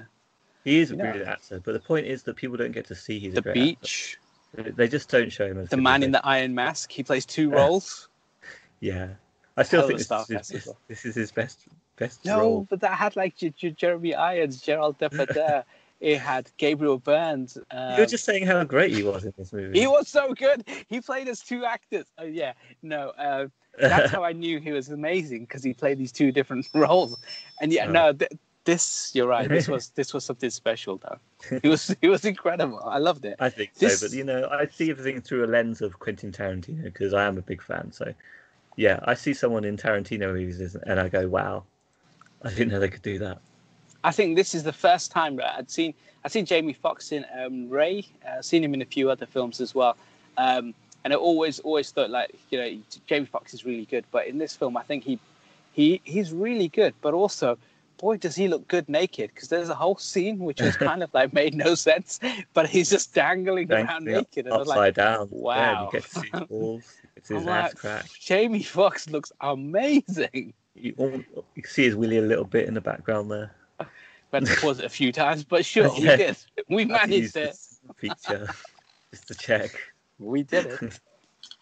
And Uh, then we high fived. definitely. Uh, good story, bro. Well, That didn't actually happen. uh, I think that this this is this film's great, but then you know at the end where Tarantino comes in and he saves him and then he kills Tarantino. Yes. and he does the whole thing. I think that last that that twenty odd minutes really didn't need to be there because he felt like he's prolonging Yeah. the end of this film. It's an Yeah. incredible film. I loved it. did um, tie up tie up how the film would end, but yeah. And it's and it's Quentin Tarantino just putting himself in movies and not doing yeah, very well. after- well. It makes me cringe to see him act now, whereas at first it was okay. Like Pulp Fiction, he's okay. Most of our dogs, he's okay. Um, Death Proof, he plays in, in the guy in the, the bartender, unnoticeable. But by now, he's just uh he puts on a stupid Australian accent. yeah, you should just avoid that. That that Yeah, I, I love Do this that. film. I think it's really good. Samuel Jackson plays a a, a slave who's um, living in uh, Oh, yeah. Thingy's house. Head Again, slave. another great performance by him. Again, yeah, um, and another and even yeah. and even like uh, Leo, he must have read that script and the words and the things he had to say. He Mm. must have thought, "Oh my God, can I actually say any of this stuff?" yeah, um, it's if you haven't seen the film, go watch it. Don't want to spoil it, and we can't even we can't even Mm. say any of that stuff. now. But um, it's amazing. We we can't say any of that stuff he says in He's- that film. But yeah. it, he's so good, and he makes it. It's weird because he just it makes me feel that he is, and he's not. And genuinely, I love Leo, but he makes Yeah. me feel in that film as he's acting away that he's a genuine racist. yeah, he was so good. Like everything he said, the way he acted, his mannerisms. I don't know how he does it. He's just so good. And I know in real life he's an he's an amazing man, and I'd love to meet him one day and give him a hug and a high five. But he was so good. I just believed him. I couldn't Yeah, I couldn't stop staring at like how good he was. apparently Tarantino himself said that um, the character that uh, Leonardo DiCaprio played in that is the only character he's ever written that he didn't like. He actually hated. Oh, okay. He's just revolted by by his own character he'd written. Whereas other bad guys, you know, he, he didn't. He had some likable aspects about him, but Yeah, but this guy, has no redeeming qualities at all. in any way, Ab- yeah. Absolutely none. Mm. He's Calvin a terrible Candie. person. Yeah, but such a Yeah. good actor. Candyland. I love, I love the name of that place. Oh, Let's go to Candyland. Um, yeah, I mean, yeah, great movie. Um, the, the thing I've, I noticed about this movie as well is it's like it's Django Unchained. You only really get the Django Unchained arc right at the end, where he's he's at now he's the badass as well. Well, I guess it's kind of freedom as well, right? So early on, when he buys his freedom, Yeah, and he's actually a free man for the first time. So it, Yeah. it, it can have both kind of connotations, can't it? It's about him being free, yeah, unchanged. Unchained, Unchanged. Unchained, yeah. Uh, yeah, loved it. Such a good film. And also music wise, like Tarantino's had great choice of music in Soundtracks have been amazing. Yeah. yeah. And this one's spaghetti western, but sometimes there's like heavy rap to to to go to to go in the flow of what Django's sort of motivation is. So when when he's about to kick some ass, it's like, yeah, put on some heavy rap music. Yes. He could, they could have put a Jamie Foxx track in there as well. Like he's he's he's in R and B. He's got a lot of hip hop Yeah, friends. yeah. I mean, yeah. Jamie Foxx has a great uh, record of movies as well. Blame it on the Jews. It's like uh, blame it on the alcohol. Gold digger. You took my money. These are these are all tracks, when right? I'm in need. yes, these are all Jamie You featured just tracks. come out with these words. I'm a bit worried. Amazing. Yeah. Um, if there is a rating system for this, this um, I didn't watch Okay. in the cinema. This is one I missed. Um, I watched Okay. on something I'll called watch it in Sky. Movies, uh, but I would have definitely have loved to watch this in the cinema. So in the rating system, this is definitely a cinema watch. Yeah, yeah, definitely. Um, I think this is a four-star movie for me as well. Just the intense uh, conversations with DiCaprio, which are totally So believable, good. Yeah. and also Christopher Waltz and Jamie Foxx just together are great and coming up through the film. Yeah, d- definitely, definitely worth a watch. Um, and then the big shootout as well at the end, which has to happen because, you know, uh, Tarantino and westerns. It's it's actually a lot of fun as well. Apart from the fact, also it's got quite a lot of disturbing connotations for uh, sort of deep South racism and slavery. Um, it can be quite a fun movie, but at the same time, it it can be quite a disturbing movie. Yeah. I think this is this is his film with the most amount of nudity as well. Yeah, probably is. so that's a big thumbs up. yeah. I mean, you get to see uh, Jamie Broomhilda slightly naked while being dragged around the field as well. So great. and him hung upside down about to get his nads chopped off. So yeah, brilliant, brilliant nudity. Uh, yes, and Tarantino being in the movie as well. Disappointing on that. Um, okay, so the next movie, final movie of the movies is released. so far because we're waiting on the next one. Yes. we'll talk about the release of the Time. next one. Though. Yep. Um, next one, The Hateful Eight.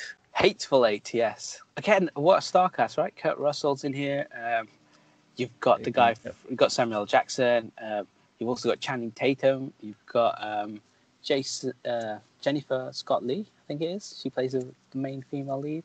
Jason Um, Lee. Um, and and even all the other people in their house, they're all famous people. You'll recognize them all. They're all people who've been Yeah. in stuff. Yeah. Um, uh, Madsen's back again as well. He plays a role in this film.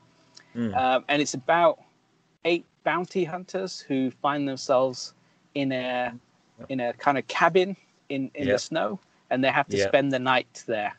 Yeah. All the while knowing that one of them might be a a mole, a traitor. Yes, that's right. Yeah, Which and obviously, um, he's got he's got he's brought bounty with him, which is worth a lot of money. So, is Yeah. there any one of the bounty hunters going to kill him and take the bounty for themselves? Because he's Yes. he's the hangman, right? He Kurt Russell. Yeah. He wants to take in, take take the girl to be hung. Yeah, that's true. Yes. And one of them is the new sheriff of the town, I think, as well. Yes, he or, or is. he, Yeah, or he claims to be at the beginning. he's a good um, actor as well. If you want uh, spoiler free. Uh, This yeah, is quite a um, recent film, but it's so good. I think. It is. Um, but this, I, I don't think it. Not everyone thinks so. I think it, it's a bit of a slower movie, Definitely, yeah. not not everyone likes. It's got the blood and gore that you'd expect from Tarantino, or people try to expect. I don't think you should expect it. He can do anything, but yeah, it does quite often put blood and gore in these movies. Yeah, this is definitely where you're going back to more conversation again. It's all about slow cinematography, but very slow conversation and intense dialogue where you just don't know what's going to happen next. And you're always on the edge of your seat. I always think of this film split into three, right? So this Okay. the start the starting when they're in the snow and he's and he meets the other people. So you have the outdoor shots and you have riding, this yeah. incredible um, backdrop to where it's going to be set. Then you Yeah. have the the second half. in the in the snow. the second third of the film is when they Yeah. enter the cabin and they start having the conversation with everyone. And then Yeah. the third half or the third is when Channing Tatum and those guys arrive and you have a different kind of film. I, I felt it was almost Yeah. like and it, for me personally, I know it's, it's three hours, it's quite a long film, but for me, I, I really enjoyed it. I think it meshed really well together because that Mm. backdrop gives you the idea and the sense of scale as to what's going on in the outside world. Mm. And then he brings you into the cabin where you get that feel of kind of like secludedness. You get that feeling of kind of claustrophobia and all, yeah, because you've got all these other people there. And I think he does that so well. So while, you know, he's shown us the outside world and he's shown us how this landscape and what everything is going on down there, and he brings us into the house, kind of Mm. part two or three, and then you got the third, which Yeah. is the shootout and stuff. That's kind of how I see the film, and I and I loved it. I I, I did Yeah. really like it. Yeah, I mean, I love Tarantino anyway, so I love the whole cinematic shots outdoors, the and that it's all. I think it's filmed in uh, extra wide screen or something. I've seen it every time I've seen it. It seems to be very wide. Yeah, Um, so he's obviously taken that that very old style of very slow artistic cinematography to just do beautiful shots. Oh yeah, Um, we're not we're not doing ratings not right now, but I would say I've I've got it on, on DVD, but I would recommend Blu-ray because the picture you need that good picture for it. It's just so beautiful. Or I don't know how how um, how HD it will be on um, video streaming services, but yeah, beautiful. And then also the the dialogue, like you say, I mean, like I've always I've been saying as well, like as his films has come, have come along, like the dialogue has always been something he's really good at, where people just have natural conversations.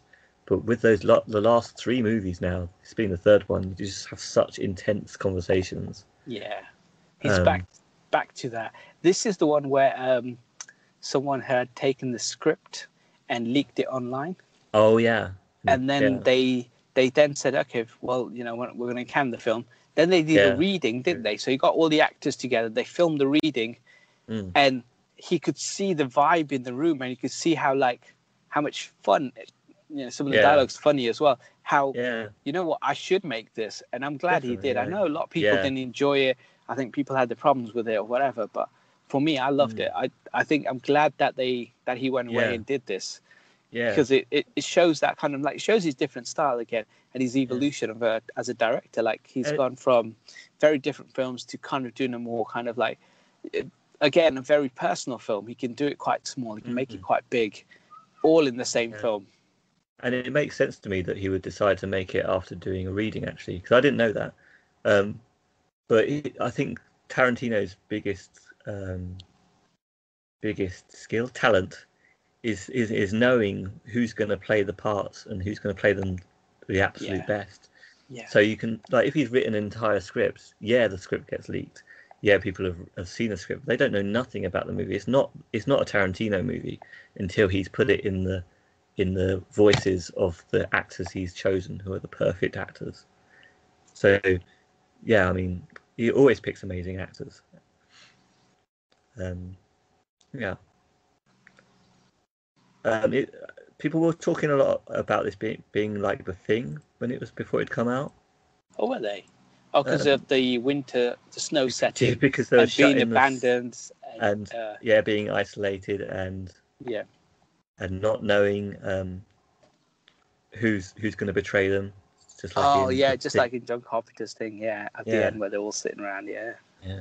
i think also the um the the person that wrote the music the musical score for this actually uh wrote the sa- wrote the score for the thing as well and they used some tracks that weren't that were writ- originally written for the thing Oh, okay. Um, but he's also, I mean, that- that's another thing about the movie. It's got a great score as well. Um, I think he must have done westerns and things as well because this is, it's just a really good artistic um, soundtrack as well Yeah. for the backdrop. Um, yeah. Um, something I actually found out today is this this was actually originally written to be a Django sequel. Oh, Did you know this? Yeah, I mean they changed it. Basically, they changed it around because he apparently he decided that the character that Django was going to be didn't really fit his character, so they made it into a separate movie. But um, they start yeah they started off as a novel written as a, as a Django sequel. Ah, clever. I was surprised to find out, and we're still looking forward to maybe getting a sequel for Django. Well, only, well, he, he's he's claimed that he's only doing one more film. well, it's, Oh, as the people. Yeah, some people say that he he said he wants to make at least ten, so we might see more. Um, I mean, yeah, if someone right, said to me he's only making one more film, I want him to make Star Trek. yeah, is that what you that's what you want to see? I- I mean, you got Chris Pine, Chris Hemsworth, and you know you've got you you got everyone else still there. Kurt Urban, um, Mhm. what's his name? Spock. Can't forget. Uh, uh, So- Zoe Saldana. You got this incredible star cast. He could do so much with that. I think Yeah, I love Star Trek, the first Star one. Trek. Yeah. I, I enjoyed number three, and I think he would do an incredible job. Simon Pegg, that's it. Um, he'd do a great job at number four, I think. Mm. But Hateful Eight, first of all. First of all, Hateful Eight, loved, yeah, really good film. Um, if if I uh, again, this came out over Christmas, and like you said, this got pulled from certain cinema chains in the Mm. UK Yeah, due to uh, distribution issues and stuff. yeah. so um, I had to travel to Brighton and watch it in the Odeon, which was a pretty cool experience. But usually I'd use my cinema card like five miles away. Um, I I didn't watch this in the cinema, but um, I kind of look back and think maybe I should have supported this film because he didn't do it as well as some of his other films, and um, I I still enjoyed it. I, I think for some people it might be it's it's a bit of a slog, or they didn't like Channing Tatum in the film. Whatever the reason, I I love his uh, Samuel Jackson story about he's got a letter from was it from Lincoln, right? He's got this letter Yeah, something like that, isn't it? Yeah. um, and at the end he shares it with the sheriff and they kind of have a laugh and stuff yeah rather, yeah. And that's again, the you never know what's actually written on there. no you don't Tarantino often does. Doesn't show us the gold in the case. Doesn't show us Yeah. the letter. hey it's a good film right because it is and it's I, I yeah I, I really liked it i can't really say anything much bad about it i, I liked it that's why it's a bit Yeah. long but it doesn't matter It's, I think it's slow and artistic, and not everyone Yeah. appreciates that. And again look at this incredible star cast if you just get them in a room which is what he did he put them in a Yeah. cabin and and uh they play she plays a musical instrument as well doesn't she Does she do or does he do? One of them plays a violin or something. I And again, all- does. all that- yeah. All that stuff, just them sitting down, talking and kind of having a chat.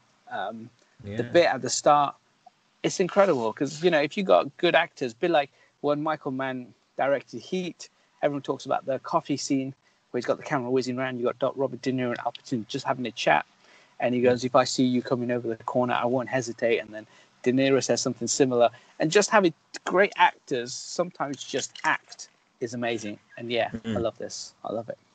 Yeah, my, Michael Madsen brought back as well. Yeah, That's it. Madsen was back as well. Yeah, Tim Roth from his other movies as well. That's yeah. it. It was Tim Roth. Yeah, yeah. Yeah, Such a good star cast. yeah, absolutely. Planet of the Apes, Tim Roth. Yeah. Um, so, um, upcoming movie. We've got the new Once Upon a. Time. Yeah. What do you think? Um, it's going to be great. Like, What's, so- what's the, what's the plot? What's the it's plot? not out Well- yet. it's he's he's a stunt. He's he's a stunt man. Um, Yeah. It, that's what it Once like. upon a time in. Talk about it together because I think we've both seen trailers, so we're not going to know it completely. I don't. but yeah, I, I haven't seen any trailers for this. I've, I've stayed away. No.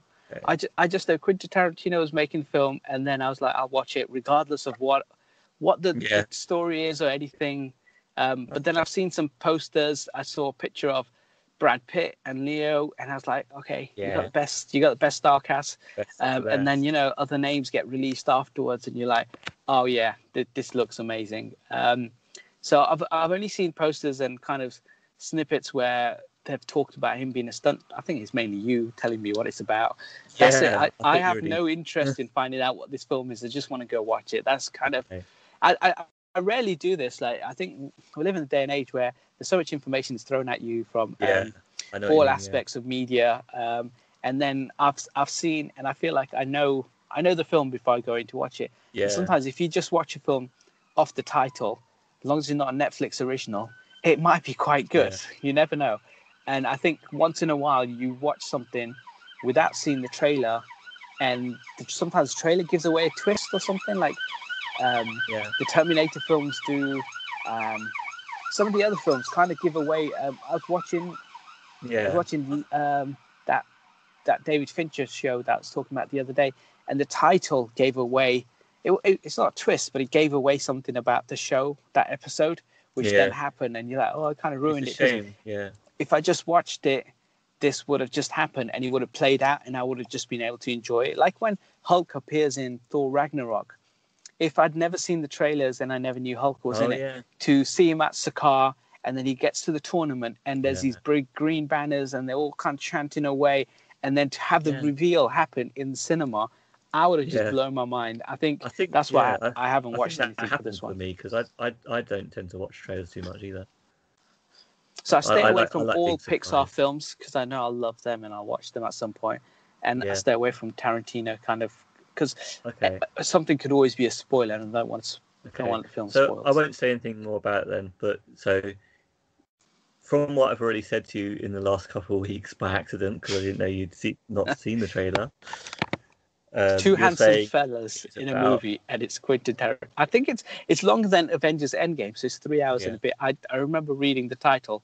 Someone Yeah. uh, put up an article saying it's longer than Avengers Endgame, um, and I think the critical response so far coming out is everyone's saying it's amazing. Um, Yeah, everything is incredible. uh, Rotten Yeah. Tomatoes since I last checked. So yeah, it, it can only go down, but it looks great. I mean, it's come out in the US already. Oh no, it's it coming comes out out this weekend because it's Lion King days. second weekend. Yeah. In the UK, we have to wait a couple of weeks for it. A couple more weeks. Oh man, if only we could fly out to the US, watch the film, and then back. or find some other way to watch it. But no, I'm going to wait for the cinema in the UK two weeks. Maybe they'll get it released in Europe quicker. Maybe just drive down there Yeah. Um. Let's, because we're still part of the EU political. Yeah, we. Until, until we uh, don't get kicked out, we can still go to the European uh, countries. I did prepare a list just so I could check it. So we've got France is the same as UK. Belgium's Oh, the same. That's too far. Um, It's not Poland France is too go far. to for the, for the 9th of August instead of the 14th. Ooh, a week early, yeah. Hungary 8th of August. Getting Yeah, closer. possible. It's possible. Um, well, anywhere else you're looking at going to India Ah, it's too far. we couldn't. Or China. It come out first, which is strange. ah, no, um, the Lion King came out in China first as well. okay. So they are um, because China's a huge market now for worldwide cinema Yeah. going, um, and some films are making like ridiculous amount of money down there. So they do, they try and do um, same time release, or they try and release it in China first. Yeah. Otherwise, get they'll that probably just, market. otherwise they might just rip it off to watch it first. Yeah, They might release it. No offense to anyone Chinese. I was just saying. or Asia. Um, you know. Um, yeah. So, um, are you looking forward to this movie? Yes. You are. Yes, Am I? Yes. I am. Yes, I'm, I'm looking forward to seeing Los Angeles. I don't think that's too much of a giveaway either. It well, he, he's a he's a stuntman, so I imagine, looks like- yeah, looks like Los Angeles. It looks like an actor and, actor and a stuntman, and the rest you're leaving as a surprise. But There's not much more information about it really. I mean, you got beautiful, you got beautiful men in a film directed by Yeah. Tarantino. Hopefully, one of them gets naked. Well, Oh, but- you know, if it, if Jamie Foxx, if he did what he Uh, did, we're, so, we're yeah. a treat. Are we hoping to see a scene where Leonardo No. DiCaprio and Brad Pitt are both hanging upside down? You know what? What I, I reckon Maybe there'll be a one's the other shirtless scene, right? There must be a yeah. shirtless scene. There I think a- because Oh, Brad. Pitt, Brad Pitt was in Uma and Thurman, and it's his first film, and his first shot is him topless. Yeah. And I mean, he's he's he's such a good-looking He man. I'm sure. Brad Pitt. I, I mean, Who if you look You- you if, like if that. you look like that, I mean, if you look like him or LL Cool J, you should never be wearing a top. It's just too, yeah, you're just too good looking. Um, I so I imagine there'll be, I guess, if he's a stunt double, there might be like a scene where, again, this is just speculation, where where Leo's acting and then they say cut, and then Brad comes in and they zoom into his unbuttoning of the shirt, so it's just his body replacing Leo's.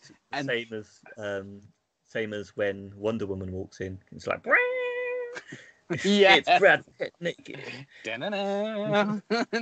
And then he can move his abs to the music. Amazing.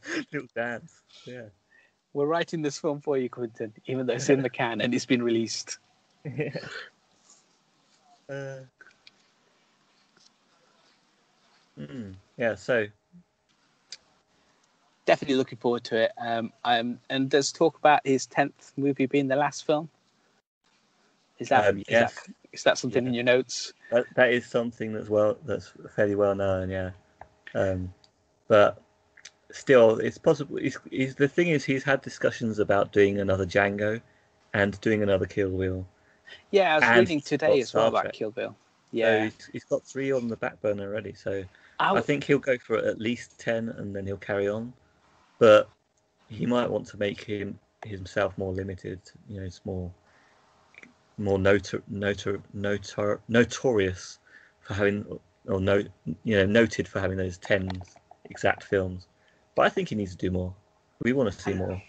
I don't know. I think sometimes like uh, Brian De Palma, Michael Mann, they're two great directors who did Yeah. good films up to a certain point, and then um, like yeah, because like Michael Mann had Collateral, and I think, in my opinion, that's his last great film. And then he did uh, Miami Vice, which wasn't that good. He did Black Hat, which wasn't that good. Um, and he's done movies since, and they've never been the same. And I think Brian De Palma, you know, Mission Impossible may have been his last great film. And then he's had, you know, he's had Snake Eyes. He's had that film with Antonio Banderas. He's had so many kind of misses. Uh, he's he had a film that got to Sundance Film Festival this year again, and it was supposed to be him going back to kind of the thrillers, the kind of crime dramas known from uh, stuff like Carlito's Way. Is that De Palma? But anyway, Mm. that kind of genre again, and yet he he didn't couldn't produce that kind of level anymore. And I think Spielberg had so many great films, and then had a bunch of bad films. But now he doesn't make the sci-fi epics. He's making more the kind of dramas, and he's making them kind of like uh, Bridge of Spies and things like that. So he's kind of like moved away because I think he gets more criticism for his old sci-fi adventure films that Yeah. people are like, oh yeah, you, they're not as good. and so he's kind of gone, okay, look, I can't make those kind of films anymore. Let me make these smaller kind of uh, Oscar bait films, and Mm. then critics will like them. And intentionally, I think it's better for Quentin to leave the game while he's on top instead Yeah. of kind of prolonging your career and making bad Yeah. films.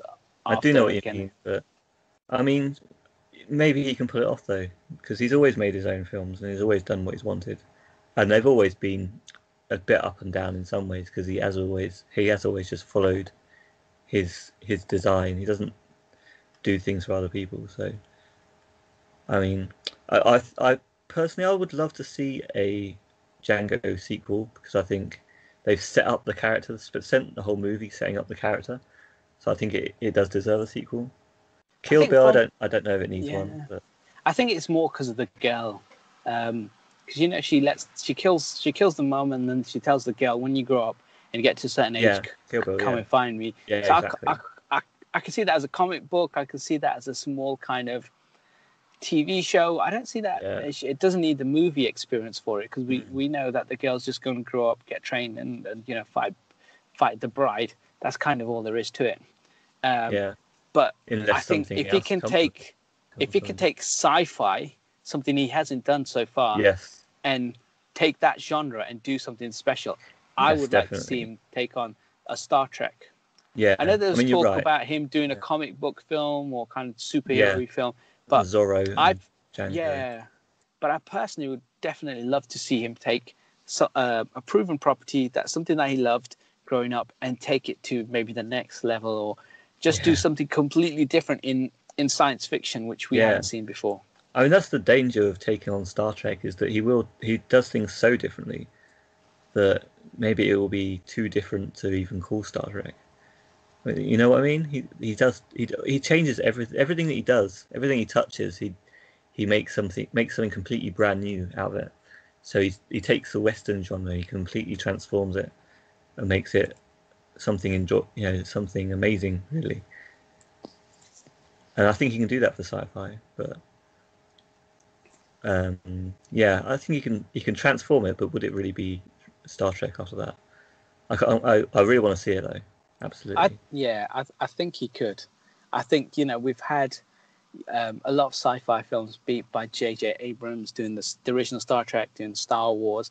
You had you know Gareth Edwards. You do, you got all these other people who've done these kind of genre films for Star Wars, Star Trek, or anything. I think why not give him a chance to do? And if he takes it in a completely different direction, and he does a soft reboot of the franchise or whatever, just kind of give him the reign give him a small budget and say, look, you have to make it within this much. See Hmm. what he does. Because what I liked about number three was um, Star Trek three. That is, um, it was they all all the characters got their own kind of screen time, but they all kind of buddied up together. So you had Spock's and Bones, and they had a nice little buddy story going on.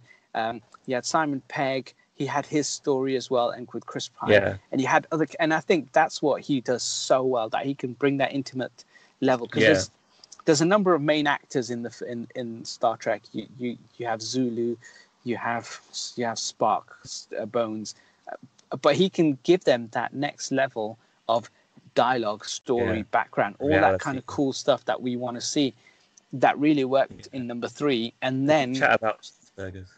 yeah, and then just say, you know what, we will CGI the big battles. Tell us how you want it. Tell us how you want it shot, and we green screen Yeah. it with you, and then we will do the we'll fill in the the But would he would he do would he do that though? Because he's not a big fan of CGI. It's all about physical. I mean, some of it I would have to be. will.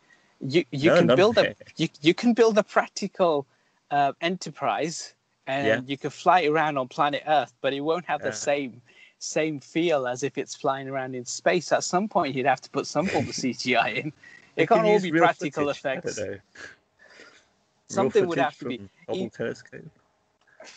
Yeah, no. CGI whatsoever. Or, or maybe they just then they, they never show us any shots of the Enterprise, and somehow he makes a whole Yeah. film about. Maybe we don't see space at all in the whole movie. I that, I mean, if if he's only doing one more film, my preference would be to do a, a complete different genre that he's not touched Yeah. before. I think he would touch CGI if he had to. I think he has to in, if he's doing think- that. I think he'd get of- the right friends and the right people around him that can Oh do yeah, get Rodriguez in who can do a bit of CGI and good editing and stuff. don't get Rodriguez in. Yeah. Just tell Rodriguez no more. He's another person who's tainted his career, in my opinion. Like he had, you know, Desperado, Once Upon a Time in Mexico, um, and I think you know he's he's Tarantino's stolen the title for his film. But you know he had those films. The first Sin City, maybe. He, I always thought he made the Predators film, but he only produced it, so he's not had a good film in so long. And he's made Predators is terrible- rubbish anyway. Predators was um no Shane. Yeah. Are you talking Shane Black? Or are you talking? We'll always argue about this. I think Yeah. Predators. was an Predators- awful film. No, Predators is great. And, awful. and, film. and he didn't even What a waste it. of time. It's just a It's a- soundtrack, but over a not nothing. Just. I think you don't remember the film as well as I do. And I fondly. do. I saw it and I hated it the first time I saw it. I was bored. we watched it and we and loved it, and we always say how great it is. It's one of the best. And anyway, so yeah, Robert Rodriguez, like Machete, the first one was good, but then when he followed it up, he did a really bad sequel. I don't think he should. you shouldn't work with him. And Alita wasn't was was average, right? It was fine. Yeah, true. I, I don't know. I think Star Trek, Tarantino, Star Trek. That's he it. did get he, he, did get him into using digital photography, and Yeah. with uh, Sin City. Yes. So you know he, he's the one to push him in the direction of technology.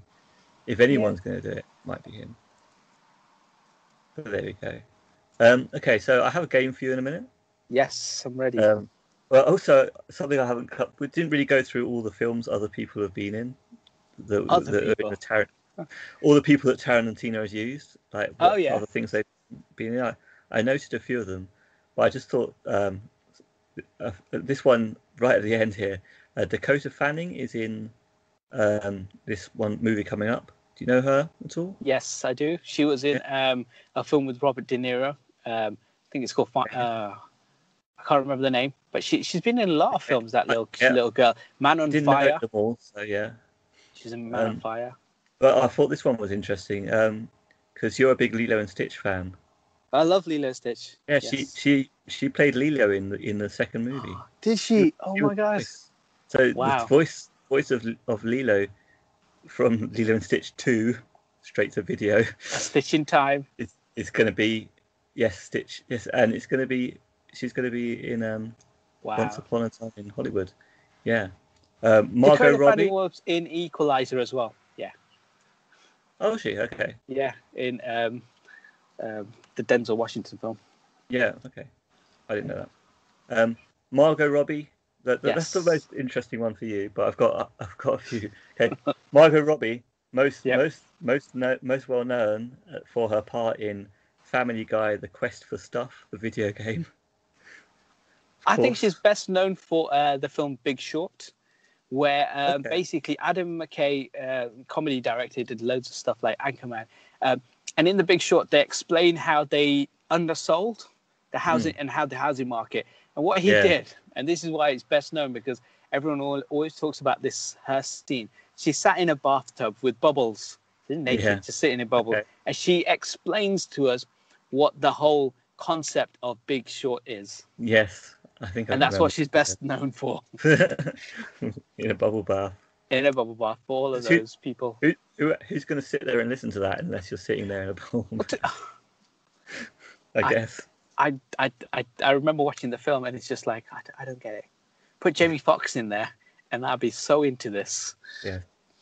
Okay, But- well, uh, Donna Gr- as well, who played uh, Minnie Mink, who's the lady that's she's the big lady in the flashback in Hateful Eight. So she's um, the one that owns the hut. Okay. Um, she she played a part in Detroit Become Human, the video Ah. game. Video game that I have refused to play. Sure. You haven't played it yet. I've taken a stance. Until they don't give me Pro Evolution Soccer, I have not played the game. I've Um, my- emailed and I've direct messaged PlayStation. Michael Madsen, Yes, I know him from Free Willy. Yes, also from Grand Theft Auto 3, Toni Oh. Cipriani. And also he played Tanner, the the main character of Driver 3. Oh, did he? Yeah. We used to play Driver a lot. Yeah? We played yeah. it together. Yeah. Uh, I was rubbish at it. I Uh. remember we'd ha- we'd have to drive to the first place, then you come out of the car and you have to shoot your way through. I couldn't Yeah. get to the first place. Uh, I just remember it being so hard to play. it is a bit of Yes. a hard, yeah, hard game back in the day. You know. Um, I'm sure I've got some others here as well. Uh, um, oh yes, of course, Kurt Russell, Yes. Best known well. for the voice of Copper in The Fox and the Hound by Disney. Wow, I did not know that. he played he played the, the dog in The Fox and the Hound, or the Hound. The hound, Yes. It's one of two. He's either the fox or he's the hound. But if you said dog, I would Dog. assume he's the fox. Yeah, of course. um, who, else have I got here? Uh, um, Pam Grier. Yes. Pam Jackie. Grier. Um, she was in Escape from LA and some Yeah. other films. Um, But also Grand Theft Auto Five. Oh, okay. She- I like the- GTA 5. she- She's a she's a DJ on the Lowdown radio station. So, so she's the main DJ on one of the of the radio channels. So she's Wow. in she's in GTA Five. Just trying to make it. Yeah, we're bringing it back to Bring to animation. video game. Um, and so video quick- game. GTA 5, so not only is it like the high selling game of all time or whatever, Mm. it's just been, they've released a new online uh, DLC, kind of new Oh yeah. casino thing. Yes. Uh, and I have to say, you know, Rockstar, this is this is the model I prefer. You put up a good game yeah. and it's finished, it's done, and then you have a free online mode which people can go away and do missions and all sorts of stuff. yeah. And people keep coming back, and, and I think that's the model Yeah. I prefer than companies like Bungie, where they give you like um, Destiny 2, and then they say, oh, yeah, by the way, you have to buy this other complete game called our DLC, Yeah. another DLC, another DLC. And you end up spending like a hundred pounds to get every single DLC. Um, and Yeah. while a company like Rockstar has maybe the biggest selling game of all time Yeah. and just makes it so it's a game, The it's they, complete. This is Yeah. it. it is complete. Yeah, and they just add more onto it. True. I know it's incredible. Is, they made so much money with the with the sales straight away that they can afford to just make free DLC. Um, and they're still making revenue from the online. but they're still making money from it. And I saw someone complaining about the, the casino that it's gonna it's make, making kids gamble or, or trying to take more money. But Ah, it, yeah. the game already takes money away from you every every time they release they do that. every time they release something else big. It costs a huge amount of in-game money, and either you have it because you've worked really hard at the game, or people that are lazy will just buy it. So Yeah. you know it's no worse than it already is. Um, Samuel L. Jackson was Yes. in. Okay, you can guess the video game for this one, maybe. Can Except you never played the game because even though I've encouraged you to for so long. What, what it's video gonna game? be Grand Theft Auto 3? San Andreas. San. Andreas. Oh, yeah, so close. I mean, every, anyone that's played the game knows he's in there. He's Officer Okay. Tenpenny user. well, to be fair, if Samuel L. Jackson's in it, I'll have to play it now. Yeah, get on with it. John Travolta, Okay, Best- he's not not not a video game, I'm afraid, but the best known Oh. for playing Bolt. Yes, of course, yeah. Disney's Bolt. Bolt, yeah. He plays the dog. Yes, Yeah, that. animation. And and he voices a little baby boy in Look Who's Talking. No, he doesn't. He he just played it alongside him. Got upstaged by a baby, talking baby, true, true. another dog. yes. Um, yeah, I think that's all I've got for video game related stuff. I've tried to. Um, I don't know if do, if you got if we got time to play a game, or do you want to move on to the Yeah. things? Okay, okay, to- okay, okay. We've got time. Okay, so um, Quentin Tarantino, okay, Yes. is one of the the hallmarks of his uh, movies is some of the amount of language that he uses in movies. Okay. um, and uh, someone went away and counted how, all the swear words and compared them along all of the movies. Okay. Um, yeah. Now, unfortunately, what they've done is they've divided it by the usage, so it's not like exact whole numbers. Um, but I was thinking that we've got these uh, classifications. There's ass, shit, fuck, dick. Sorry about the language. Damn, bastard, um, and then unspeakables, and that's split into Okay. gender unspeakables or race unspeakables, which Yeah. means I don't have to say those unspeakable words either, which is That's fine. right. Okay, they they did this for set the seven movies, so well eight Okay. movies because they Okay, did including volume Hateful Eight. one, Yeah. volume one, volume two, and then up to Django. So they didn't do Hateful Eight. Ah, okay. Mine's Okay. Hateful Eight. Yeah. So I thought maybe you could try and get through one of those categories from from one way or the other, and do higher or lower, and you Okay. get, get all the way through. So you can So pick the category: ass, shit, fuck, dick, damn, bastard, gender. So take Race. take take the F word, right? Right. guess. Okay. We've got F. So Let's that's been- because that's that's the easiest word. So Okay. um so we start with you Reservoir start Dogs. We'll start at Right, the beginning. Okay, so Okay. you don't have to say anything. This has had, according to them, I think it's been divided by five. I worked it out for this one, but their rating for it is 64. So higher or lower for Pulp Fiction? Oh, uh, I think lower. 57. You're right. Yes. Excellent. Well done. Now Jackie Brown. See, Jackie Brown has a lot of other lower? words in here, but in terms True. of F words, I think True. it's lower. You're right. 38. Yes. is lower. Oh, you're doing good. Okay, Kill Bill Volume One. Oh, does Uma Thurman say a lot of swearing in this? I think this is again lower. I think the talking's in the next film. You're right. It's 30. Lower. Ding. Ding. Um, Ding, and volume two higher Higher, 'Cause- 35. because Excellent. there's because there's more talking in that one. What comes Yep. next? What's the next film in the list? Next one is Inglourious Basterds. So I guess So they no- didn't. They so didn't not Death Proof. Okay. Okay. So that is seven. Higher. That's definitely higher. Higher. It's only higher by one, 36. Ding. Oh wow. Not Which a lot. technically Okay. is probably five. Yeah. And then finally, Django. Django is definitely higher. There's a lot used by everyone. According to this, the F word is lower. Oh, it must have been all the others used Twelve. words. Oh It's my just all- god. it's just all, it's just the unspeakables, I think, probably. Ah. So you failed. I'm sorry, but it's okay. You get another chance. You pick another category. You get another go. Um, let's go unspeakable race words. Unspeakable race words. Okay, from Reservoir Dogs onwards again. Okay, so higher because um, From the beginning. Samuel Jackson is in this Res- film. Okay, so Reservoir Dogs straight away it's 1.7 for race. Yep. Uh, I But don't know it how. must be higher in Pulp Fiction. Yes. Ding. Good. Uh, Now- Jackie Brown. Um, higher because I think he had a bigger role in this. L. 10.6. A lot of race words in that one. Uh, Uma bit- Thurman and Lucy Liu, I don't think swore racially in the film, so I say lower. True. 0.0. Ding. You you Now the next the next volume film, two. Volume Two, has a lot of chat, but do they ever use?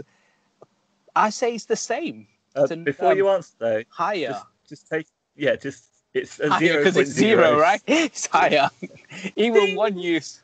4.3, so it has got some in there. Ah, it must be Um, she fought against a black girl.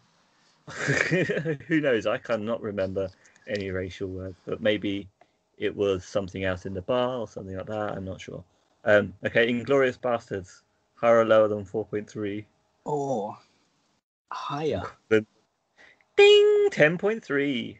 Yes, Means you've just got Django Unchained. that's got to be higher, right? This Oh, this had Samuel L. Jamie Foxx had Leo.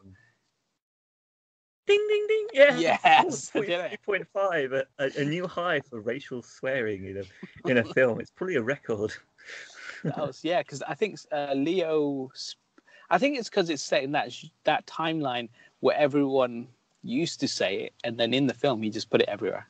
Which one? Django, yeah. In. Django, yeah, I I mean, it's the whole slavery, um, deep south thing. It's just everywhere. Yeah, You can't escape. Um, and yeah, you, you're right. Jackie Brown had a, high one as well because of its setting. So, yeah, well done. You won the game. Yes, I was- I did it. You you Um, had. I was about to give you a third chance, but you've done it. You've done it once. I did it. I, was, I know. I know. I know the race card. I could. you want to have another one, or, or are you happy with the win? Um. So what? What the choices again? So we we've gone What- through the F got left? word. We've gone through the racial Sure. slurs. You can decide. It's either ass, shit, dick, damn, bastard, gender unspeakables, and yeah, we'll call it that. Uh, I guess g- um, gender unspeakables is next. Let's go for that one. You want to try that one? Okay. Yeah. So we've got Reservoir Dogs, four point three. What What do you think? Pulp Fiction, Pop Fiction's higher. Eh, eh, three Oh point. no. Ah, oh, you've Oh. lost. already. I've lost already. Yeah, I've, I'm quitting while I'm ahead. I'm, I'll take my trophy and I'll go home. Yes, yes. Let's pretend that round didn't happen. You won. I won. one, one out of two. That's ahead. Fifty percent is a win, right? It is a win. Five, you always round up, right? That's the way it works in maths, so it's fine. Point five. Brilliant. Yeah. Should we okay. do our, So our segment type? yes, let's do segments. Yeah. Okay, so um, in in our Yeah. segment, as always, you said earlier, we do my guy quick reviews. Talk about stuff we've seen, read, watched, listened to, whatever it is. So, what you seen- been up to? Or me. Um, I haven't. I haven't got to the cinema again this week because I've, So you didn't watch Lion King? like I said, gonna... I was going to wait for a week for that anyway because I want it to be quieter. Oh, So okay. I, I do have to wait till next weekend, but then I will see it. My friend saw it and he said it was good, but then he liked Jungle Book as well, so Idiot. I can't really say you can't say. true or not. um, I did ask him, you know, is it scary? Is it scary or is it was it fun? And he said it's good, but then scary near the end. So that's to be expected with Lion King. Yeah, I- that was quite scary. Hyenas bit at the end. But he didn't say fun, so I don't. I don't, I don't know if I like it. I think your rating, your prediction might be right. Um, but I did have a go on some games. Um, I had to I had a look at that casino. We might as well talk. We talked about that. The casino Yeah. DLC for GTA Five. Um, for me, it was just basically another DLC. Uh, it tries to sell you a big luxury apartment, which costs loads of money, as usual, which then gives you access to other gambling. But the rest of the gambling is just sort of you just wander around the gambling hall and you can play play a bit of gambling games. There's there's not much to it really. It's Okay. I, I think I think GTA Five is kind of dead in the water, but it's, it just keeps on dragging itself along with with new stuff. Um, but yeah, if you like if you like playing a bit of gambling, maybe with friends or doing the horse racing, that's quite interesting. You can do that with against other players as well. They'll bid against a main event horse race, yeah. but it, it's not like real horse racing. It's just like going to the fair. You know, if you go to an arcade, And you Oh, get- you should you throw the the balls in. yourself. Yeah.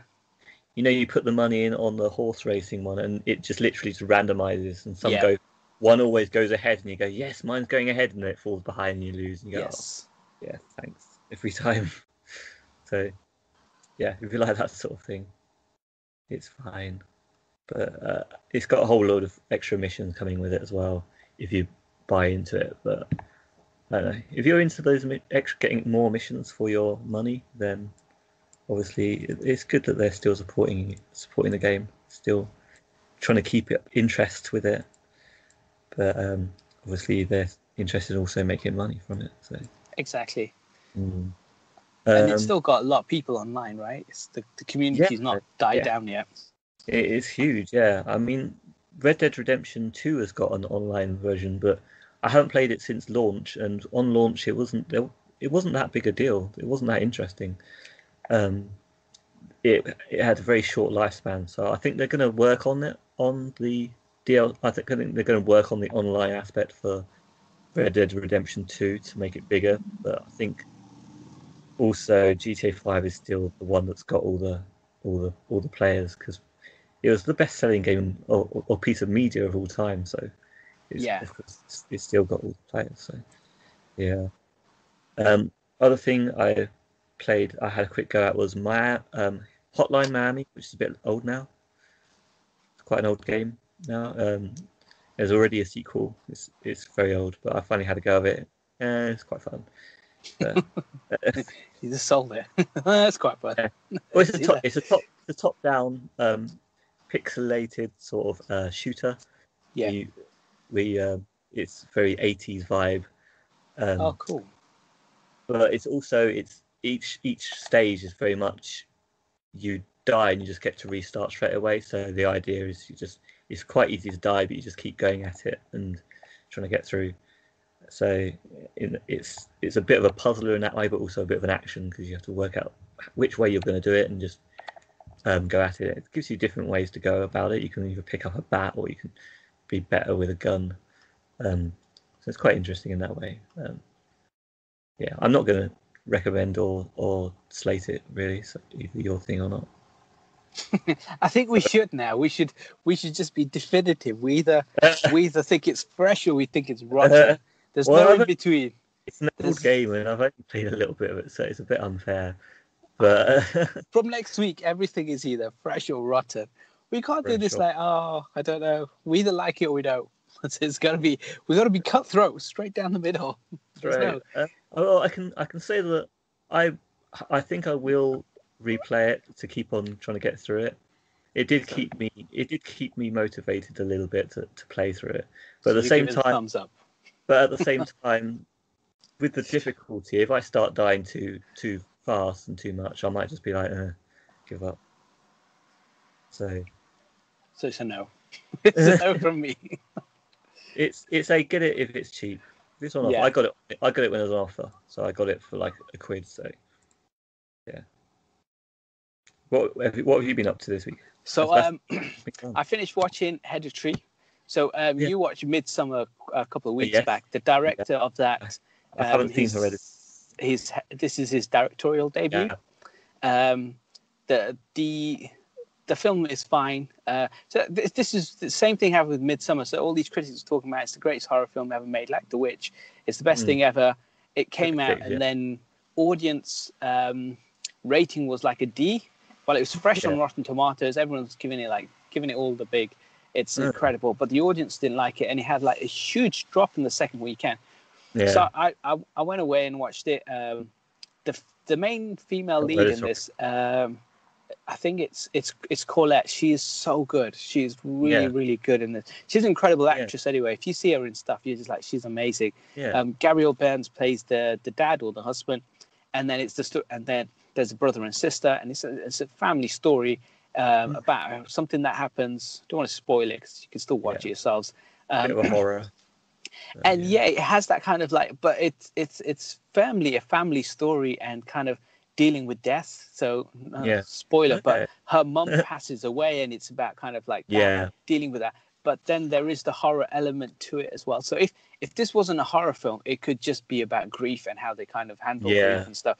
But there is a, a kind of like another layer to it where it is about horror. Now, if you're going to Mhm. go in watching this film thinking, you know, like standard current horror films Yeah. are Yeah. my thing, and I love that.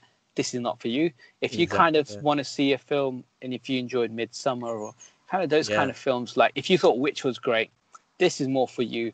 So for Hmm. me, um, based on my new kind of has to be fresh or rotten, Has to be. um, and there's no in between. Even if I think it needs to fit in between, for Mm. me, this film is. I, I, I hate to say it, but this was rotten for me. I didn't oh, enjoy it. really? You And like and this no, and this brings So me you to think the you won't like Midsommar? I, I don't think I will. I think No. because the um because there's no in between, and I can't say it, there's no middle ground. You I have to say it's on one or the other. I'm not gonna sit on the fence anymore. I'm just gonna pick one. So to I me, say get um, off no. the fence and destroy the fence. I'm, that's what I'm middle. doing. I'm, I'm taking it down. I've, I've said it's I said it's rotten. And this brings me Okay. into my next film, a film produced by J.J. Abrams. And when it first came out, there's talk about could this be part of the Cloverfield world? Okay. Yeah. because there's Cloverfield, Cloverfield 10, and then kind of anything he works on, they're always like, ah, it's Cloverfield, but it's not. It's Yeah. called Overlord, okay. and it's like it's it's a horror. When I say horror film, I wish it is kind of a horror film based Yeah. in kind of World War times. So Kind of. there's these troops that land in. I, I, can't remember what town or what village it is, but then they see all these Nazi experimentations and uh, things that are Uh-huh. happening to people Okay. and it's based on that. And this Hmm. to me was the same as kind of Midsommar's and all of that. Critics were like, "Oh, it's such a good film! It's incredible." And again, Yeah. the audience response was really bad. Um, and I and I have to say, you know, based on the two ratings, uh, again, this is rotten for me. I can't. I can't, I You can't always give agree it. with the audience. I mean, I, I I sat and watched the whole film. I at least at least gave the film its dues. I did sit Uh, there. yeah. Um, mean, from yeah, those- I From those last two reviews, you've you've just sold them both to me. I think I'm going to enjoy both of them. You're not. Oh. I'm, I'm just like, wow, they sound really good now. They They're sound really good, Something else other than horror, um, but they're supposed to be horror. People get disappointed. It just sounds like my sort of film. I think That- you, I think Midsommar was like. It was it was actually about people and humans and I think you like culture. Hereditary because Yeah. it's it's more of a if you really think about it, it's just a, a family kind of going through the Yeah. stages of kind of things. But Overlord, I I'll be surprised for you to come out and say, you know what, I thought that's one of the best horror films I've seen in years. If I you come out thinking that, then you Yeah. think Predators is a masterpiece. Uh, Predators I is much better than this. Predators is a masterpiece. It's incredible. We both agree it's the best film ever made. um, um, I've also um, anyone who's got Amazon Prime will notice uh, Communities on there, uh, Okay. and I know Community had um, I think there's five seasons that were Yeah. uh, TV show that um, were Yeah. on TV, and season six was on Yahoo. Um, so Yahoo tried to do a streaming service as well, which failed, Uh-huh. and they purchased the Community stuff. And the reason why I talk about. Community is because obviously um, the Russo brothers started off in Community and then since went on to do the Avengers Endgame film, the Avengers Okay. stuff. So um, I've seen Mm. Community before, but I haven't seen the last season. So I'm starting Yeah. to watch. I watched the first episode. It's not as good because Donald Glover's gone. Um, Okay. John Cleese is gone. Uh, John, not John Cleese. Um, Cleese. Chevy Chase is gone. So you know they've lost some actors around, but yeah. Yeah. it's it's still fine. And I think it's the Mhm. season's not that long, so I'll, I'll soldier through. They've lost some of the main actors. That's a shame. Yeah, I Mm. uh, you know, up until season five, it's fresh, Yeah. and then so far season six is rotten because Yeah, the first step. Because I can't say it was it's good, but it's not great, so it's Yeah, it's bad then based on my rating rating system that I just created. I don't think Yahoo uh, Yahoo gave them the money, and then um, they've lost a lot of key characters, and they're putting new ones in, and Okay. It might it might pay off as the season New goes in. I might. Yeah, Maybe they're might- trying to build up a new season. They were trying to build up a whole new show. yeah, it's like Scrubs in the final season where um, the main main people had left. Once their main Yeah. Zach Braff had left, and then they just got new characters in, and they tried to change Scrubs into be more of a Yeah. kind of academic school, and they were going to teach these guys, and yeah, it Yeah, wasn't that It's good. not the same. It's, it's all No. about the characters for those movies, uh, those series. You can't just get rid of the main characters. doesn't work. Exactly. Um, and then um, I've been watching a lot of the stuff from Comic Con. Uh, we'll do a separate episode and we'll talk about all the Marvel kind of announcements that Okay. happened. Okay. Um, but it's We super devote a whole exciting. episode for that. Yeah, because I think Okay. I, I think when we talk about Coming up. Marvel, yes, we'll do that coming up soon. So uh, once this drops, this will this one will be available on Monday. Um, Mhm. We'll try and do we'll try and squeeze one in for Thursday. So if you wherever you get your Monday episode Okay. from, look out for this one on the Thursday, and we'll talk Comic Con because uh, in that we can then talk Marvel. We can also talk about some of the other films that were released Well, as well that yeah. you haven't seen trailers for, but we Yeah. can speculate about all the Marvel stuff that uh, Yeah. Kevin Feige has announced. That'd be We quite could do a cool. whole we could do a whole whole week's worth of episode on that. I, I think I think one episode will be enough. You don't need to, you don't need to dedicate it We- more you, than know, that. you know how we yeah Yeah, because they've they've announced actors, they've announced uh, this whole slate, so there's a lot. yeah true. I Um, have heard slightly about this, but there is so much coming, isn't there? So much, and all new characters, not new Yeah. to the Marvel universe, but to the cinematic universe. Exactly. Yeah. Yeah. So yeah, so we'll do it. We'll do a separate one. So that's what I've been kind of keeping up with, and um, I think. Um, did I watch? Did I watch another film? I'm trying to think because I've just been finishing the the thing that I recommended last week about the anthology stuff, um, Mm. the love, death, and robots, or however I worded it last time. Um, And I think I've only got a couple more left. Uh, so what what my thing for you is now you need to go away and watch them because there's only 18 of them, and then Okay. we'll go through each one and we will say rotten or fresh. You can't sit on the fence. You can't say I liked it, but it's either you liked it or you hated it. And yes, they are very different. Um, so I watched two episodes yesterday. One felt like you know Borderlands, the video game. Yes, It had that do. kind. It had that kind of animation style to it.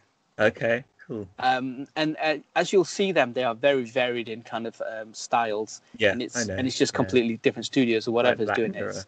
Yeah, but it's amazing. So- So we'll we'll dedicate one episode just talking about all 18 episodes. They're not that long anyway. They're quite short. So I guess if you press play, you might see them in three hours, maybe four hours. You've seen the whole season. It's not that long. I can I can do that. They're short, so Yeah, yeah. and that's it. That's that's all I've been up to this week. Okay, well done. Good job. I, oh, I did watch um, Death. No, no. What did I watch? I watched Jackie Brown. But obviously, Oh, we, yes. just, we already talked about that. Um, yeah, I rewatched that because I always forget the order of things and what happened. I was very surprised to see that it starts with Sam Samuel L. Jackson doing his stuff because I thought it started with Jackie Brown. I just yeah, remember the Chris Tucker bit. I think that's at the start. Yeah. And you like he, comedians, then. I do. I, I, li- I liked him. I had a feeling then- you like you would know Chris Tucker. That's it. so yeah, Chris Tucker. because he came from. Friday as well. So he did Friday, and then he did this film. So I, hmm. at that point, Chris Tucker was kind of like on the upward, upward kind Yeah, of, he thing. was in the limelight at the moment at the time, wasn't he? Yeah. yeah. And And then Rush hope- Hour, and then Yeah, I did hope to watch them more, but I was just being so. The heat is uh, been bad for me, so. Um, oh, yeah. one recommendation for Chris Tucker um, on Netflix. There's a Chris Tucker stand-up. Watch the Okay. whole thing. Um, most of it you might not like, but there's this incredible bit he does with. Um, um, if anyone knows, he he did a song. He he did a song with uh, Michael Jackson. Oh yeah, um, and he and he does a whole um, maybe five minutes uh, story about him and Michael, which is so funny. Like if if if there's a way, and if anyone knows when that starts, I'd say watch the Chris Tucker thing. yeah. Watch that bit. If you've enjoyed it up until that point, then then yeah. stick with it. But definitely try and catch just that Michael Jackson bit because it's so funny. Michael Jackson. Yeah, why do I know about that? You must have told me before. You because you've Well- seen the music video with Chris Tucker. Maybe that's what it was. But you, No. yeah, you watch it. It's, it's hilarious. I, I thought it was really funny, and and he does a little dance and he talks like him. It's he, he's so good. Like that's the only time I've actually rated him. I thought, wow, you're actually really good. Okay. And you said you were going to rewatch one of uh, one of Tarantino's movies, didn't you? Was that Jackie Brown with Chris said- Tucker? Yeah, I need to watch that again because I've seen it so long one. ago. Yeah. I just can't remember it. Yeah, because you've good. just banged on about how great it is. I'll have to watch it. and it's got Samuel L. Jackson, so hey, I'll have to watch. it. You're like the bit with Chris Tucker, then you're like, oh, he's dead now. yeah, I love that bit. I, I always remember uh, he gets into because Chris Tucker um in Fifth Element and all these films he has that annoying voice. Oh Um, yeah. and then when he puts him in the boot and he shoots him, I'm like, yes, yes.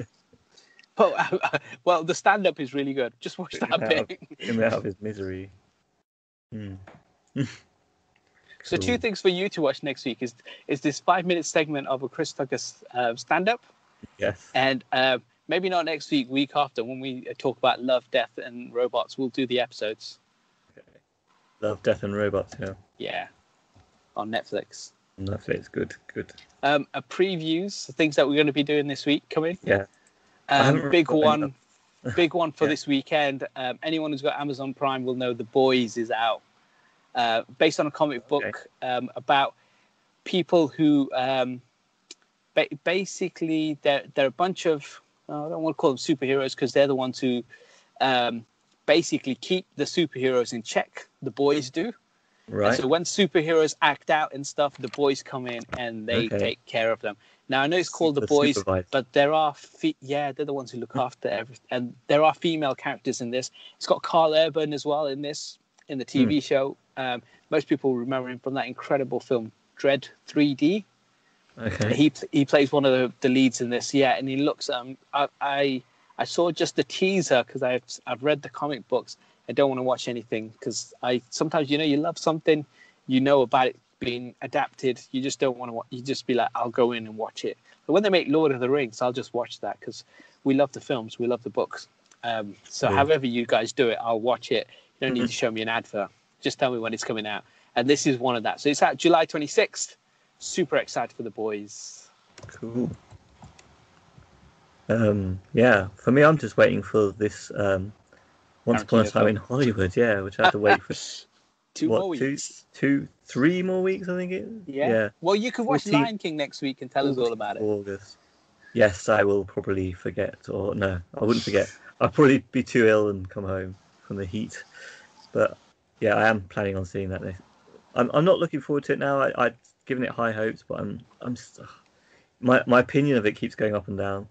But now now I'm now I'm not sure if it's going to be very good. But I, I will go and see it just to just to know, because I've seen all of the all of the Disney um, remakes so far. You haven't you, you haven't seen Cinderella. We went through the Oh, list last week. Cinderella. I didn't even know they existed. All the ones that I know exist, I've seen. so so many on that list. You hadn't seen 101 Dalmatians, 102 Dalmatians, The Yeah. Jungle Book. There's so many. seen Jungle Book. Yeah, but 1994 is The Jungle Book, Oh, yeah, the best live. Okay. that doesn't count. I've, I've seen the recent ones that I know exist since Jungle Book. The recent one. Okay, so should we should we wrap up with our um, where to contact us and stuff? Yeah, sure. Do you want to do that? We've got the list of contacts. Uh, so we have a Twitter account, myguy underscore reviews. We have an email account called myguyreviews at gmail.com. Um, we have an Instagram now called myguyreviews. Uh, if you want to give us any subject topic lines, send it to that. Um, forthcoming episodes, we'll do a Comic Con special. Uh, we'll look at doing Love, Death, and Robots special, and we'll do There the normal go. topic stuff as well. So yeah, so just keep it wherever you find this podcast, review it, give us five stars, and then just tell us why you don't like it. That'd be great. That'd be really helpful. So any feedback would be much appreciated. Thanks. Keep it my guy. Bye. Okay.